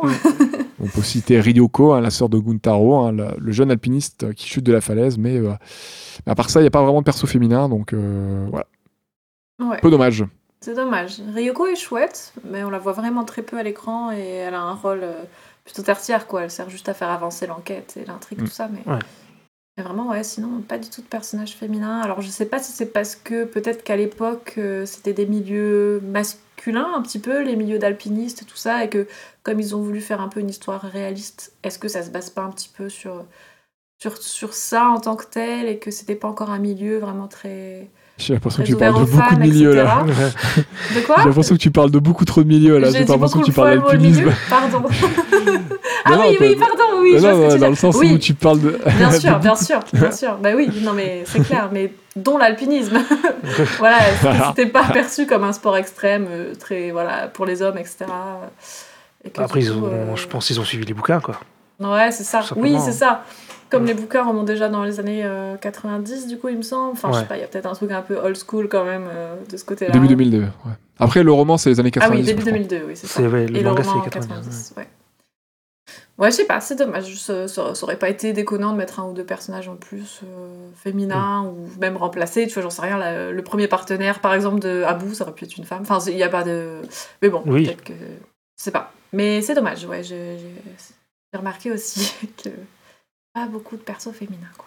Bah non, même euh, il y a la séquence du bar où c'est que des mecs. Bah ouais, c'est ça. Tous Ouais, les ouais. membres du, du club là d'alpinistes euh, duquel fait- faisait partie Abou, c'est tous des mecs. Mm. Ouais, c'est que des mecs. Hein. On est d'accord là-dessus, ouais. Bah, hum, qu'est-ce que vous pensez un peu des personnages, vous, euh, mis à part euh, le... le peu de présence de personnages féminins? Bah, Abou, il, est- il est attachant quand même, parce qu'on le suit du début à la fin, etc. Mais c'est aussi un peu un connard. On peut le dire, je crois. N'ayons pas bon, comment il parle à son partenaire au début, là, euh, bah, justement dans le bar, euh, c'est quand ce que je parlais. Euh, bon, c'est pas très sympa. Bah, Il est c'est pas un toujours peu- sympa, je suis il d'accord, franc ouais. du collier, Ouais. je suis d'accord. Bah, les deux personnages principaux, je les trouve quand même intéressants, ouais. Mm. Euh, parce qu'ils sont tous les deux, je trouve, différemment, mais façonnés par leur euh, détermination à toute épreuve.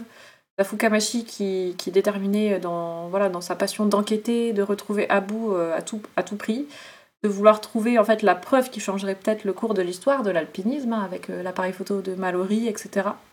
Et on a Abu dans sa pratique de l'alpinisme euh, qui à qui il a dédié sa vie, littéralement, sans faille, sans jamais abandonner. Et ouais, du coup, il est même parfois, je trouve, un peu déconnecté de la réalité et des rapports sociaux qu'il a tendance à négliger, en fait, face à, face à sa passion. Euh, dont avec les gens euh, avec qui il est proche, quoi, comme son partenaire euh, Inoue, par exemple. Si je devais choisir, je pense que j'aurais peut-être une, petite, ah, une petite préférence pardon, pour Fukamashi, mais c'est vraiment parce que j'adore le côté enquêteur, en fait. euh, Mm. Le fait d'avoir le nez dans les archives, de se démener pour voilà, retrouver la trace de celui qu'il est sûr d'avoir aperçu, c'est-à-dire à bout, et puis le voir arriver euh, à la fin, à le retrouver et tout. Enfin, je trouve qu'il y a un truc vraiment... Mais il est un peu moins fou, Fukamashi. Il Ouais, a peut-être un peu plus les pieds sur terre, ouais, même si... Il a un peu euh, moins de folie. euh.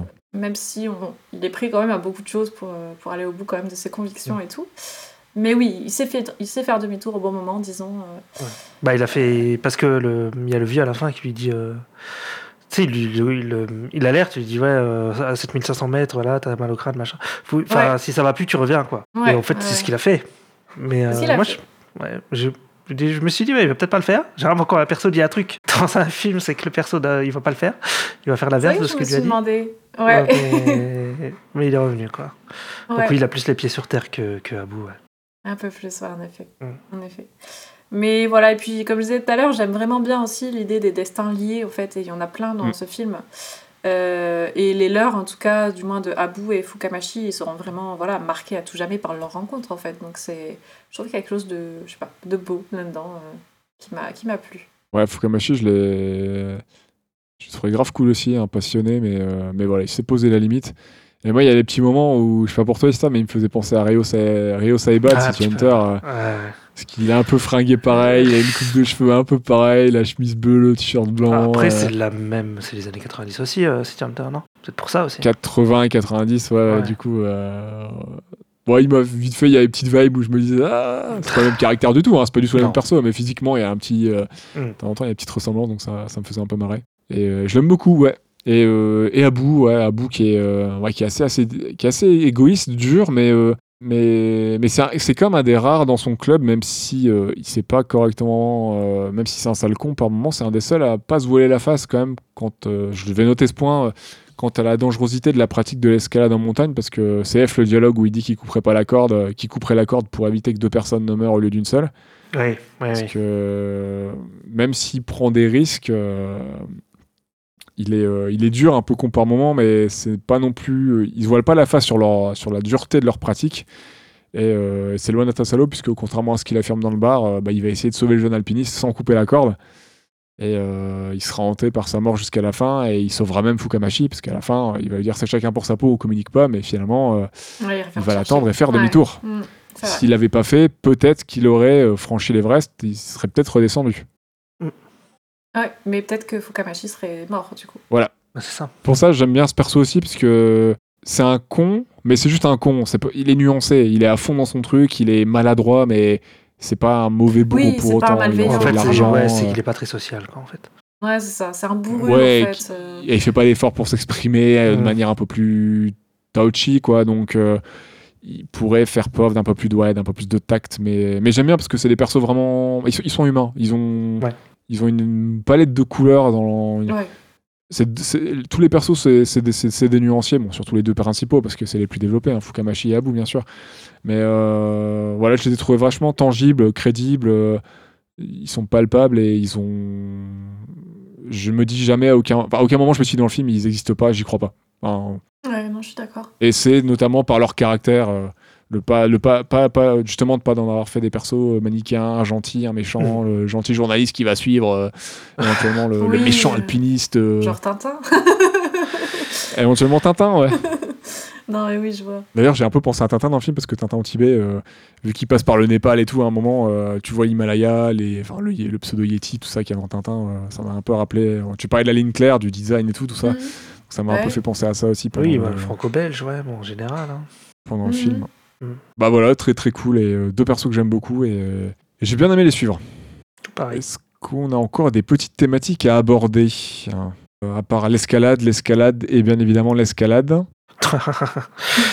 Donc ouais, ça j'aime bien parce que c'est pas un film qui... Je trouve que c'est un film suffisamment bien construit. euh, puisque c'est un film qui va aborder l'escalade, mais plutôt comme une pratique sportive, euh, comme, euh, plutôt comme une excuse que de faire un film sur l'escalade. Ouais. Ça, je trouve ça cool. Et euh, ça va, voilà, on va pouvoir parler d'orgueil, de la folie qui dévore les, les humains et les pousser à faire des choses aussi extrêmes. Ouais, je crois que c'est clair qu'ils disaient au début du, du podcast oui, que ça, ça pourrait être autre chose que l'escalade, en fait. C'est ça. Et ça, Ouais, c'est un truc cool. sur la boxe ou je sais pas quoi, ça, ça pourrait- Ouais, c'est ça, à la limite. Hein. hein. Ouais, ouais. Mm. Et, et- et- et je viens de me rendre compte qu'en fait, j'ai, on a déjà tout dit dans les thématiques. Bah, je Euh, crois, ouais, je crois. quoi. Mm, ouais, c'est vrai qu'on a un peu, un peu déjà un petit peu abordé les trucs, mais On les a thématiques. tout bien intégré, tout bien intégré à ce qu'on a déjà dit. Donc en vrai, je vais limite pouvoir. Bah, je voulais juste, je l'ai peut-être pas dit comme ça, mais je voulais juste peut-être préciser que je trouve du Oui, coup vas-y. il y a vraiment une dimension philosophique en fait, et c'est ça aussi que j'ai bien aimé dans le film, c'est que, c'est que, bah, en effet, avec, euh, comme on disait, une pratique, euh, voilà, qui est celle de l'alpinisme et qui est très, euh, voilà, très factuelle, genre c'est l'alpinisme, voilà, c'est un sport, il y a des gens qui en font, etc. Je trouve que ça fait vraiment, en fait, réfléchir, mais à des trucs très profonds comme. Comme, le sens carrément de l'existence humaine, tu vois, les liens entre les hommes, etc. euh, la connexion entre les âmes. Enfin, je sais pas, il y a vraiment quelque chose de, euh, de très profond et voilà qui fait poser des questions en fait très, euh, très primaires en fait dans le sens de, de l'existence de l'homme. Tu vois, pourquoi on se sent besoin de ce besoin organique de jouer avec sa vie parfois pour toujours se dépasser, pour se sentir vivre, se mettre en danger, tu vois, des choses comme ça. euh, jusqu'où Pardon, jusqu'où on est prêt à aller, euh, pourquoi certains hommes sortent des sentiers battus euh, pour aller au bout de leurs convictions, etc. Enfin, il y a un truc très. euh, beaucoup, plus, beaucoup plus large et plus profond et plus. euh, un spectre très grand, en fait. quasiment de, de spirituel finalement. spirituelles, ou à la limite que ça vient poser, spirituel, philosophique. On en revient, on en revient un peu au titre du film finalement, le sommet des dieux. Oui. Où, Oui, c'est vrai. Comme disait, euh, bah, ça me fait penser à quelque chose que que disait, qu'a dit Patrick Imbert dans une dans une interview. Euh, il revenait sur le titre du film. euh, parce qu'il y a quelqu'un qui parlait un peu de la. Il y a une question qui avait été posée par rapport à la spiritualité du film, la- à la laïcité du film, euh, notamment. euh. Et, et- et alors, le titre du film, c'est. C'est. C'est. C'est. c'est- c'est- En japonais, là Kamigami no Itataki. Voilà. Ah Merci, merci. Alors, euh, du coup, le, le titre, Le sommet des dieux, donc en japonais, Kamigami Itataki, Itadaki, et il rappelait qu'un kami, ça peut être à la fois traduit en dieu, euh, en français, mais aussi en esprit. Et que bah, dans beaucoup de. Ah, l'esprit de la montagne. Notamment, bah, Oh. notamment au Japon, avec, euh, avec le, le bouddhisme, tout ça, il y a beaucoup de, de choses qui ont, qui ont finalement. Un peu une vie spirituelle. Il y a, la vie dans, on, accorde de la vie, on accorde un esprit, euh, une représentation un petit peu à beaucoup d'objets et puis de, choses naturelles, que ce soit l'arbre, la montagne, le vent, plein plein de choses, l'eau, tout ça. Et que euh, ouais, il y a ce côté un peu spi- spirituel de euh, la montagne, la nature est un peu au-dessus de nous. Nous, on est nous, on vit, on dépend de ça et que on est un peu bah, dépendant, peut-être aussi un petit peu de tout, de tout ça. Et il y a peut-être un moyen de se reconnecter à la nature, de, tenter, tout ça, d'essayer de repousser ses, limites, de se reconnecter à quelque chose. Ouais, il y a un peu peut-être un pèlerinage aussi personnel. euh, parce que même, euh, Abou n'arrive pas à mettre exactement le doigt dessus de pourquoi il doit. Il sait qu'il doit le faire en fait, il sait pas pourquoi il doit le faire. Et finalement, ça n'a pas l'air d'être important le pourquoi du comment il doit le faire, mais, euh, mais ce qui est important pour lui, c'est qu'il doit le faire en fait et qu'il renonce pas jusqu'à arriver tout en l'Everest finalement. Mm. Ouais, et je trouve qu'il peut aussi avoir cette dimension où le sommet des dieux, tu sais, t'essaies toi en tant qu'humain de te rapprocher des dieux, enfin il y a un truc un peu comme ça, en Ouais, montant aussi. toujours plus haut, tu vois, euh, et en essayant de franchir toujours, euh, toujours euh, des... Enfin, Des- Des strates, ouais. ouais, voilà, c'est ça, parce qu'en fait t'es jamais vraiment satisfait et que tu veux toujours aller plus loin et quitte toi-même, voilà, à vouloir te rapprocher un peu, euh, un peu des dieux, enfin d'une façon un peu, voilà, euh, métaphorique, mais euh, ça peut être ça aussi. euh. Bah, Fukamashi, il en parle, hein, euh, dans le, il en parle dans le film. Il dit que les alpinistes, de toute façon, ils trouveront toujours un nouveau challenge. euh, Mm. euh, cette voie a été ouverte, vous avez fait ça, ben on va le refaire, mais sans oxygène, avec ceci, voilà. avec cela, de l'autre côté, en été, en hiver, sous la pluie. euh, C'est ça. Et qu'ils trouveront toujours un moyen de se, de, de- de- de se challenger et de, et et et refaire le. De se, de se mettre encore plus de, complexifier, de complexifier à chaque fois la situation et de voilà, toujours trouver du challenge et quelque, quelque chose de nouveau à faire, quoi. Ouais, c'est ça. Eh bien, eh bien, on va pouvoir passer au dernier, euh, aux deux derniers points, donc euh, à savoir le point euh, technique, animation, et on terminera par la musique, comme d'habitude. Mhm. Bon, on a déjà un petit peu parlé. hein, ouais, mais, ce que j'allais dire, on en a vous, déjà un petit peu parlé tout à l'heure. Mais euh, vous avez apprécié visuellement le film, je pense, tous les trois, on est d'accord là-dessus. oui, Oui, oui, oui. Bon, moi, je trouve que le film est vraiment, est vraiment beau. hein. On est, euh, donc, on est sur l'animation 2D. Euh, je pensais qu'il y avait que de la 2D, mais euh, apparemment, il y a aussi un tout petit peu de 3D par moment, euh, mais euh, de manière très, très, très sommaire, hein, pour, pour certaines choses euh, où c'était très, très pratique. Mhm. Mais, euh, mais voilà, je trouve que ça, je trouve que c'est soigné, c'est propre, c'est efficace, c'est rien à redire. Euh, on a des, on a des, pff, une flopée de, de- de plans vraiment magnifiques. euh, on ressent bien la dureté de la montagne, euh, les sentiments des personnages, la, la- la- la difficulté, la, la- la chaleur, le froid. euh, la on hauteur. comprend vraiment. Exactement, ouais. Ouais. On comprend vraiment tout ce que, ce, que, ce que le réalisateur et toutes les équipes ont voulu nous faire passer comme information. Et euh, là-dessus, bah voilà, chapeau, hein, c'est très très fort. Ouais. Ouais, je suis d'accord. Et à la DA, on a, euh, je vais citer deux personnes qui sont à la DA du film. Donc on a David Cocard Dasso, qui est réalisateur, scénariste et à la direction artistique. Euh, donc il est à la DA sur ce film. Et euh, Michael Robert, qui est aussi à la DA sur ce film, qui est également designer et à la déco plateau sur, sur d'autres projets. Donc on, on disait que c'était une DA très bande dessinée, euh, pas sans rappeler euh, Giuseppe ou Avril et le Montruquet qu'on a fait dans le podcast Ouais. ou encore euh, The Brain Winner, hein, que j'ai vu moi il y a quelques mois, qui se traduit en France par euh, Parvana, une enfance en Afghanistan, ou alors Vals avec Bachir, Ah mais oui, en plus réaliste pour l'approche. Au final, c'est un style très, très européen, j'ai envie de dire. Au final, euh. Très européen, mais lui je trouve qu'il sort un peu du lot, notamment Mm. sur ses décors, hein, parce que quand, quand tu vraiment fais attention au painting des décors, c'est ultra détaillé. C'est pas toujours autant le cas. hein. Il sort, je- moi je trouve Ouais. vraiment qu'il sort du lot de, par rapport aux autres prods que j'ai vus euh, ces dernières années. Il y a un côté Euh, un peu japonais, peut-être aussi Non? Vu que c'est l'adaptation d'un manga Non, je sais pas. Bah, je trouve pas, justement, je Ouais, trouve très, euh, très européen Mhm. dans, dans son approche, mais, euh, Ah, je- mais avec un travail fou sur les décors. Ok. Ouais. Bah, en fait, je suis d'accord parce que du coup, ce que j'ai bien aimé aussi, je trouve, c'est justement le. Parce que ça tranche du manga. hein. Bah, Vraiment, ça tranche Ah, du manga visuellement. C'est pas, pas, pas tout ça ressemble. Bah, tu, tu vois, euh, enfin, je sais pas, un manga comme euh, Urasawa, ça peut s'en rapprocher. Tu vois, ça, dans le côté un peu réaliste et tout. Non? Enfin, je sais pas. Ouais, ouais, ouais, ça peut s'en rapprocher. Oui, Ouais. en effet. Ouais, je suis d'accord. Mm. Mm. Je suis, je suis d'accord avec toi, ouais. En effet. Mais... Après, euh, je sais pas, excuse-moi Claire, je Non, sais pas ce que donne excuse-moi. Monster en termes de détails et de réel. Oui, je sais pas non plus. Le manga, je sais qu'il est détaillé, hein, le, le- le- le manga de- du, du sommet des dieux, et qu'il est très stylé, mais je sais que visuellement, ça change un peu. hein. Fukamashi, il a pas exactement la même tête que dans le manga. Ok. Ça, j'ai pas vu. Je l'ai pas lu non plus, j'ai juste vu quelques screens. euh, Ouais, j'ai vu aussi quelques scripts. Ce qui est bien, c'est que ça change un peu. C'est cool. T'as- J'ai pas l'impression qu'il y a une redondance, donc euh, Ok. Il y a un beau boulot de, je dirais, de transcription qui est, qui est fait, et de proposition graphique, quoi. Ouais.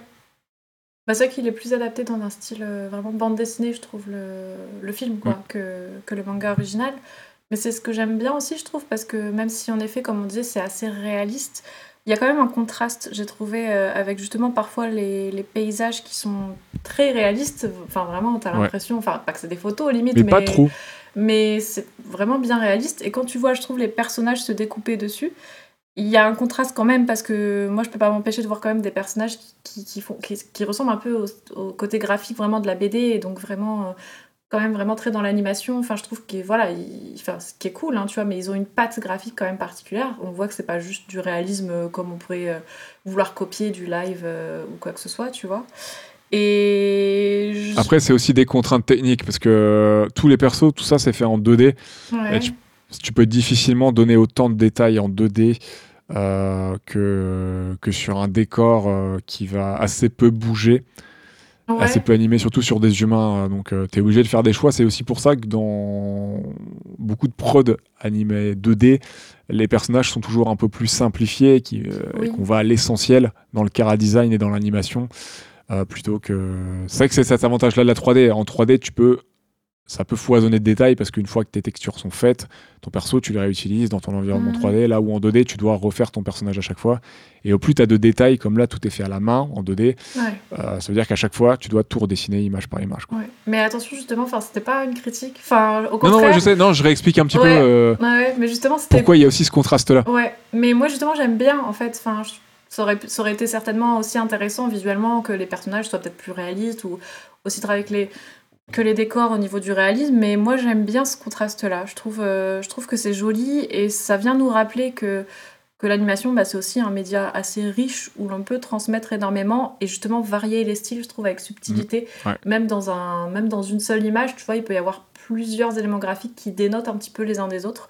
Et parfois c'est subtil, parfois non, mais c'est ça qui est intéressant, c'est qu'on peut faire des choses, euh, des choses parfois beaucoup plus, euh, je sais pas comment dire, beaucoup plus euh, extravagantes, beaucoup plus euh, originales parfois que juste du live où voilà, c'est, ça reste tout est, tout est dans le réalisme. Enfin voilà, c'est, mais là au moins, je sais pas. À chaque fois que je voyais les personnages se déplacer sur le décor et tout, j'aimais bien ce contraste-là. euh, qui me rappelle aussi que voilà, ça reste un film d'animation et que ça lui donne un cachet en plus, je trouve.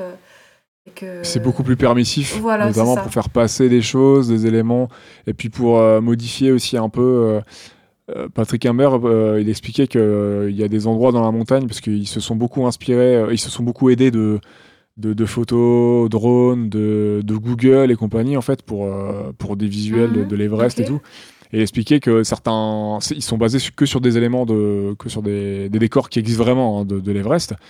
Mais il disait que bah, certains éléments, quand tu les montres, euh, qui ont vraiment été franchis par des alpinistes et tout, euh, bah, c'est pas hyper impressionnant. hein. Genre, notamment dans les années 50 ou 60, il y, y a un passage qui est très difficile.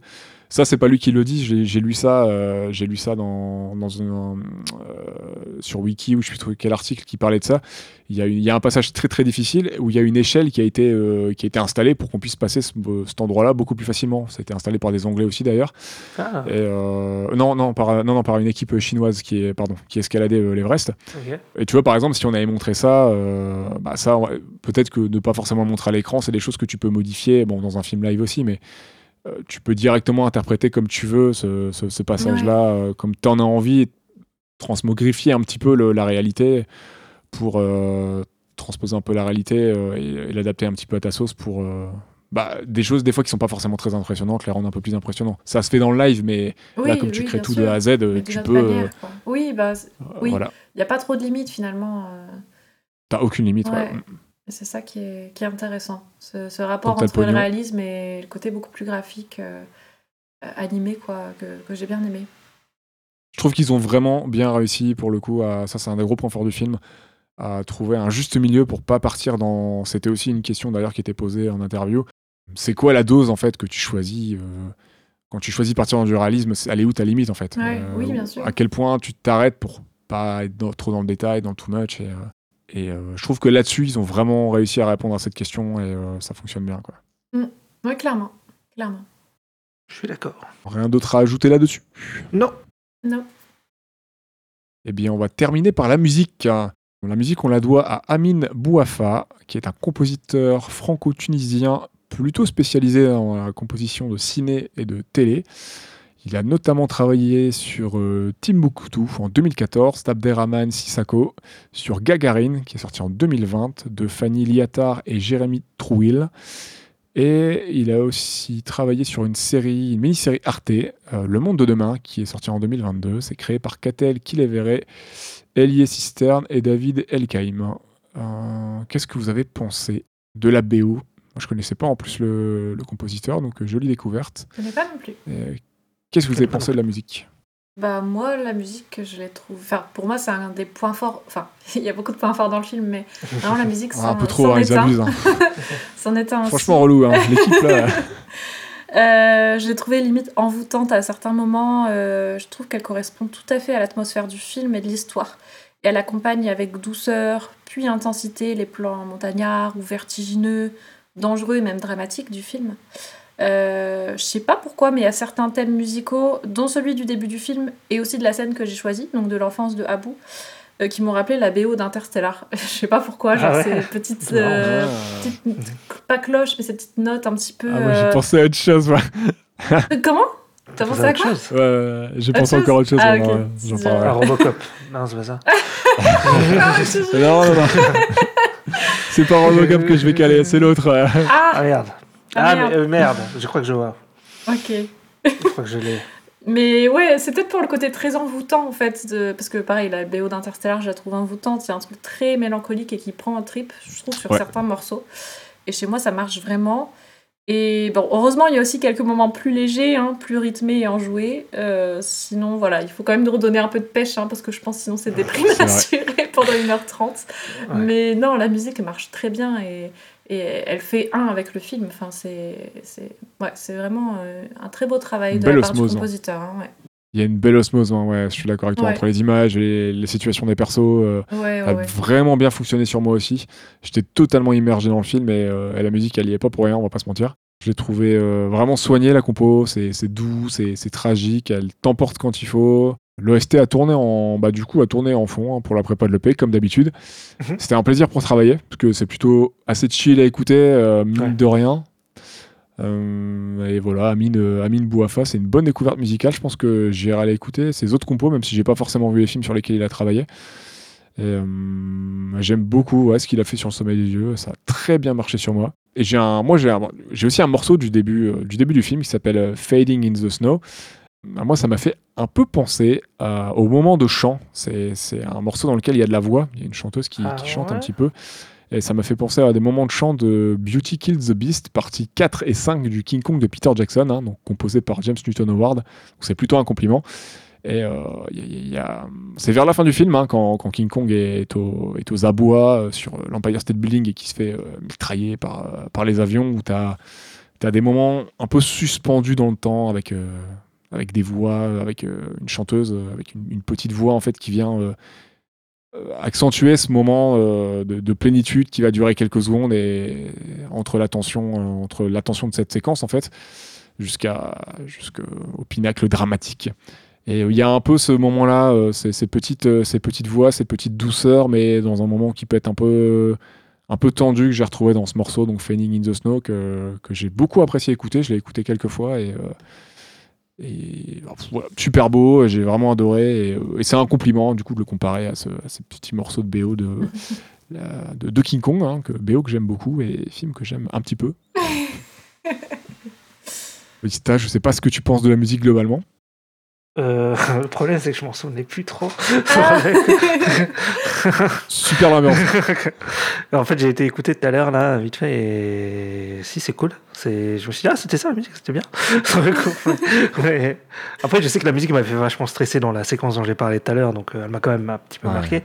Donc, euh, je pense que oui, ça, non, c'est une musique qui marche très bien, et oui, elle est, euh, comme vous dites, elle est chill, elle est, euh, elle est très. Pas euh, toujours, mais il y a ouais. quand même des moments très posés, ouais. Ouais, elle est, elle est assez chill, et, euh, un peu orchestrale et tout. Enfin, ça fait très musique de film, euh, bah, de film un peu épique et tout, je trouve. Enfin, il y a un côté un peu comme ça. Mais...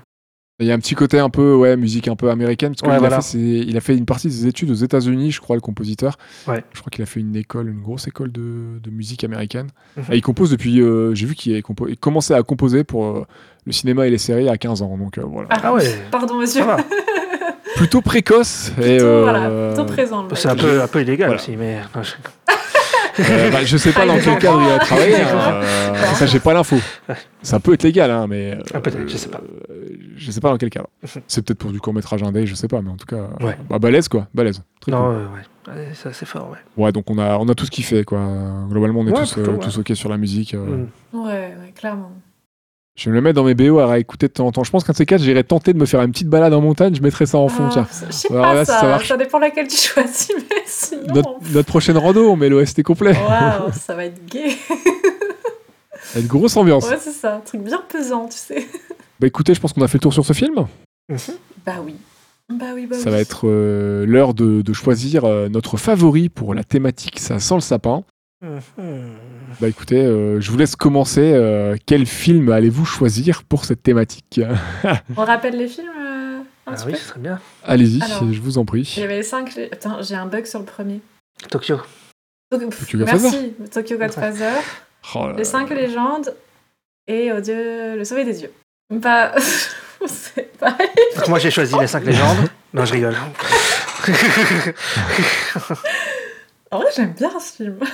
ah oui, non, mais non, bah, après t'as le droit de le choisir. Mais euh, Ah mais on juge pas. hein. C'est compliqué Moi, je parlais parce que pour moi. c'est trois films diamétralement. euh, op- Enfin, pas opposés, mais Ah qui oui. ne se ressemblent euh, pas du tout.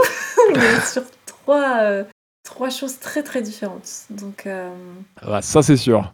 Euh, bah, je sais pas. Je vous laisse peut-être commencer si vous avez Ouais, déjà une sûr. idée, comme ça, ça me laisserait le temps de réfléchir. bah, moi, je... moi c'est Tokyo. C'est Tokyo Godfather. Parce que je pense que ça va devenir un de mes films cultes de Noël. je pense que je vais Ah. le faire tous les ans euh, à la période de Noël. Euh, Il y a, il y a Ça moyen. sera pas le sommet des dieux. Non, non. Ce, Sommet des dieux, j'ai trouvé sympa, mais c'est pas. Je suis pas. J'ai trouvé sympa, quoi. J'ai trouvé sympa, mais je suis pas. Tokyo Godfather, pour moi, c'est, c'est un- c'est- moi, je pense que c'est un classique, en fait. Vraiment. Et euh, Les mots sont dits. voilà. Et- Ça sera pas un banger de Noël puis, le sommet ouais, des dieux pour mettre l'ambiance Bah non, mais le sommet des dieux, oui, c'est, c'est le côté, en fait, moi, j'aime, j'aime plus les trucs un peu rigolos, donc. euh, Ah bah ouais, je comprends. Donc Tokyo Godfather, c'est un truc qui, ouais, qui me... que je peux me refaire euh, dans deux semaines, il a pas de souci, tu vois. Alors que le Sommet des dieux, j'ai pas envie. Tout de suite, tu vois. Ouais. Et euh, donc, euh, ouais, je mettrais Tokyo au-dessus et, et les 5 légendes, vu que j'en ai dit du mal, bon, bah. ça oui, je me doutais que c'était pas celui-là. Voilà. Ah, tire en enfer voilà. Euh, Ok, ok. Claire, tu sais toujours pas je sais pas. Bah, d'abord, c'est ça sera à toi alors. Vas-y, on lui laisse encore un peu de réflexion. Ah, Bah moi, le choix, euh, on va pas se mentir, le choix est difficile. Hein. Bon, euh, Oui, il y en a qui est éliminé, je sais. hein, déjà. bah déjà, 5 légendes, ça saute, hein, on va pas se le cacher. C'est euh, ça se- c'est très serré entre le sommet des dieux, qui est d'une très très bonne surprise, et, euh, et Tokyo. Et je pense que, comme d'habitude, j'ai tendance à choisir Satoshi Kon. Pour ce coup-là, je vais peut-être prendre le sommet des dieux. Mhm. Je, je pense sans hésiter d'habitude j'aurais pris Cons. Euh, Je crois que les deux dernières fois d'ailleurs on a fait Cons, Oui. je crois que j'ai parlé, j'ai pris Cons. Bah, mais il y a Mactress, Donc, ouais, Perfect euh, Blue, ouais. Ouais, je crois aussi. Ouais. Euh, j'ai adoré, hein, vraiment. euh, J'adore vraiment beaucoup euh, Tokyo Godfather. Mais ouais, là, la surprise du sommet des dieux, j'ai envie de. Après, c'est pas immuable, on, peut, on change d'avis, hein, mais là, on ouais, l'a- l'avait déjà vu, on l'avait déjà vu, Tokyo Godfather. Oui, en plus, on l'a déjà vu, Mm. on a eu la chance de le voir au ciné. Mm. Donc, euh, ouais, j'ai vraiment beaucoup apprécié euh, le mood du sommet des dieux. Donc, euh, je pense que je vais prendre le sommet des dieux pour, euh, pour cette fois-ci. Mais, euh, Ok. mais c'est très très très très très Ouais, serré. c'est- vraiment parce qu'il faut choisir. Ouais. J'ai vraiment pas envie de choisir. Mais bon, mis- on a mis les règles en place. Bon, on va s'y plier un peu quand même. Bah oui, hein. On va dire que le mood là, c'est Ouais. le mood sommet des dieux. Allez, Allez. c'est parti. On On garde, on garde ça. c'est ça. Bah écoute, c'est super dur. C'est super dur parce que moi, en plus, Tokyo Godfather, c'est pareil, je, je l'avais pas vu, moi. Donc pour moi, c'est vraiment une découverte. Et en plus, c'est mon premier pied dans l'univers de Mm. Cons. Le sommet des Ouais, dieux, c'est c'est une belle découverte. Euh, ça, voilà, je, je- je l'ai trouvé très bien réalisé. Euh, j'ai été dedans, enfin, j'adore les films d'enquête et tout, donc... euh, Bon, les cinq légendes, je vais pas le mettre au même, euh, au même niveau d'égalité, c'est sûr. Je, je pense, euh, voilà, c'est plus au côté Ouais, fun. l'enquête, elle est euh, moins bien. hein. L'enquête est moins, moins- voilà. Euh, ouais, Il y a moins de suspense. hein. Mais. euh, Ils ont un peu chié là-dessus. Hein. te moque pas. Euh, allez, si je dois faire un choix, euh, peut-être Tokyo Godfather quand même. euh, peut-être aussi, pff, je sais pas, pour le niveau. Pour la découverte, je pense aussi de l'univers de Satoshi Kon et le fait de. Allez, yes, il aura Je pense le fait aussi de mettre un pied dans un univers vraiment unique en son genre. Enfin, je trouve euh, il y, a, il y a une patte. Voilà, une patte Satoshi Kon, on va pas se mentir, même si j'ai pas vu ses autres films, je sais que vous m'en avez parlé, donc c'est ça se sent, ça se voit, il y a des plans qu'on retrouve pas ailleurs dans dans d'autres films d'animation. Enfin, c'est c'est euh, c'est beau, c'est original, c'est c'est cocasse, il y a des plans que tu vois pas ailleurs, il y a enfin ça tente plein de choses et en plus le message, bon, comme dans le sommet des dieux, mais je pense qu'il est beaucoup plus profond aussi, du moins dans ce film-là. Les autres, je sais pas, je les ai pas vus, mais que ce que ça veut paraître derrière une histoire qui peut paraître simple et linéaire. Et c'est serré parce que les deux films m'ont touché de voilà de- d'une certaine manière. Mais euh, allez, je pars pour Tokyo Godfather parce qu'il faut faire un choix et que c'est pas évident, mais mais euh, Ah. Cool, j'aurais pas changé de vote. Oui, voilà. Mais quand même, euh, une petite mention pour les cinq légendes, parce que Bon, si j'aime on bien aura ce bien. film, je le défendrai. Ah, ah. Ah, il me reste une balle perdue. Est-ce que je la sors Ok, ok. Ben, les 5 légendes, petit ange parti trop tôt. RIP. je sais pas pourquoi. Bah, qu'il On pensait euh, à Puss in Boots, à ce qu'on se disait en live il y a quelques jours. et- bon, bref. Par rapport à quoi? Par rapport à la différence de, de qualité entre Puss in Boots et, Ah. et les 5 légendes. C'est fini les balles perdues là. Hein Tu les as toutes utilisées. Il y en a plus. Il y a plus de stock. Ouais, je- attends, j'irai voir dans les fonds de tiroir. Il doit forcément en rester là, j'en trouverai. Euh, bah écoutez, euh, je crois qu'on a fait le tour. Pour, euh, on a dit tout ce qu'on avait à dire sur euh, le sommet des dieux et sur euh, la thématique. Ça sent le sapin? Oui. Ouais. Ouais, ouais. Eh bien, on termine notre thématique de 2022, début 2023. Bah ouais. Yes. On n'a pas trop de on retard, ça va. Bah, merci de, de nous avoir écoutés. On espère que vous aurez apprécié ce film et que vous aurez apprécié l'épisode. On vous encourage et si vous pouvez, n'hésitez pas à vous abonner et à partager euh, nos épisodes euh, sur euh, les différents réseaux sociaux. Donc, à Stop Motion Pod sur Twitter, Instagram et, et Facebook pour les anciens. Vous pouvez également nous mettre, si vous le souhaitez, 5 étoiles sur Apple Podcast et Spotify. Notre prochain thème, ça sera quoi, les copains? Et puis ce sera la mémoire dans la peau. In the skin. Oui. Memory is skin. Oh là là. ok, d'accord. Do you speak franglish? On va, on va commencer un petit film japonais prénommé euh, Un fantôme dans la coquille, sorti en 1995, euh, réalisé Ah par. Mamoru Oshii. Ah. Putain, t'as été trop loin. J'allais dire ça avec Depardieu, mais bon, c'est vrai. que- Avec un titre pareil, ça aurait pu. hein, Ouais, ouais. c'est pour ça, un ouais, fantôme dans la coquille, tu sais. J'avoue. Avec Depardieu et Christian Clavier, un truc comme ça. Oh, Oh la vache. Un héros principal, François Pignon. Pardon. Bah, Depardieu et Clavier, plutôt, plutôt un Astérix. euh, je vois bien le truc. Ouais. Ah non, euh, François Pignon dans, dans La Chèvre et compagnie avec euh, Pierre Euh, Richard. bah, le dîner de con aussi, c'est Oui, François oui, Pignon, non? oui, oui. Ouais, c'est aussi. Ouais. Oui, il s'appelle aussi François fait. Pignon, le dîner de con. Ouais. Donc voilà, donc euh, bon pour ceux qui l'ont reconnu, un fantôme dans la coquille, hein, c'est Ghost in the Shell, un petit film japonais assez méconnu et pas culte du tout. Donc on va enfin. euh, Avec Scarlett Johansson. va- Ah non, c'est pas celui-là. On glissera peut-être un petit mot à l'encontre de ce film, on verra, on verra. S'il me reste des balles perdues dans le tiroir, j'en trouverai. Oh, pas pour Scarlett quand même. Euh, oh, si, si, elle se mérite, elle mérite une petite balle aussi pour Oh. le film. N'hésitez pas aussi à faire un petit tour du côté Ultimate si vous voulez, hein, entre Death Note, euh, Death Note, Death Note et Death Et Note. On a fait quoi d'autre? On a fait euh, Violet Evergarden, euh, Star Wars et compagnie. Donc voilà, si vous voulez vous faire plaisir avec quelques petites séries, n'hésitez pas. Merci de nous avoir écoutés. On se retrouve euh, donc très vite euh, pour un nouvel épisode des nouvelles thématiques. Donc la mémoire dans la peau. Et, et on vous dit Kawabunga. Euh, si vous partez en montagne, euh, accrochez-vous, euh, ça souffle. Et, et à bientôt. À bientôt. Salut Et non. Alors, euh, fausse joie, ce n'est pas encore tout à fait la fin. Je remets une petite pièce dans la machine. Euh, merci à toutes celles et ceux qui ont tenu euh, jusque-là. pour vous dire que finalement, le premier épisode de, de la nouvelle thématique, La mémoire dans la peau, ne sera pas Ghost in the Shell. Euh, pour des raisons de praticité et d'organisation, il va, il, va euh, il va passer en second épisode. Et le premier sera donc Atlantide, l'Empire perdu, donc euh, le film de Disney sorti en 2001 et réalisé par Gary Trousdale et Kirk Wise. Donc Ghost in the Shell reste au programme, ça sera juste le second épisode. voilà, voilà, pour juste des petites raisons d'orga et de planning pour nous. Merci encore de nous avoir écoutés et à très vite. Ciao, ciao.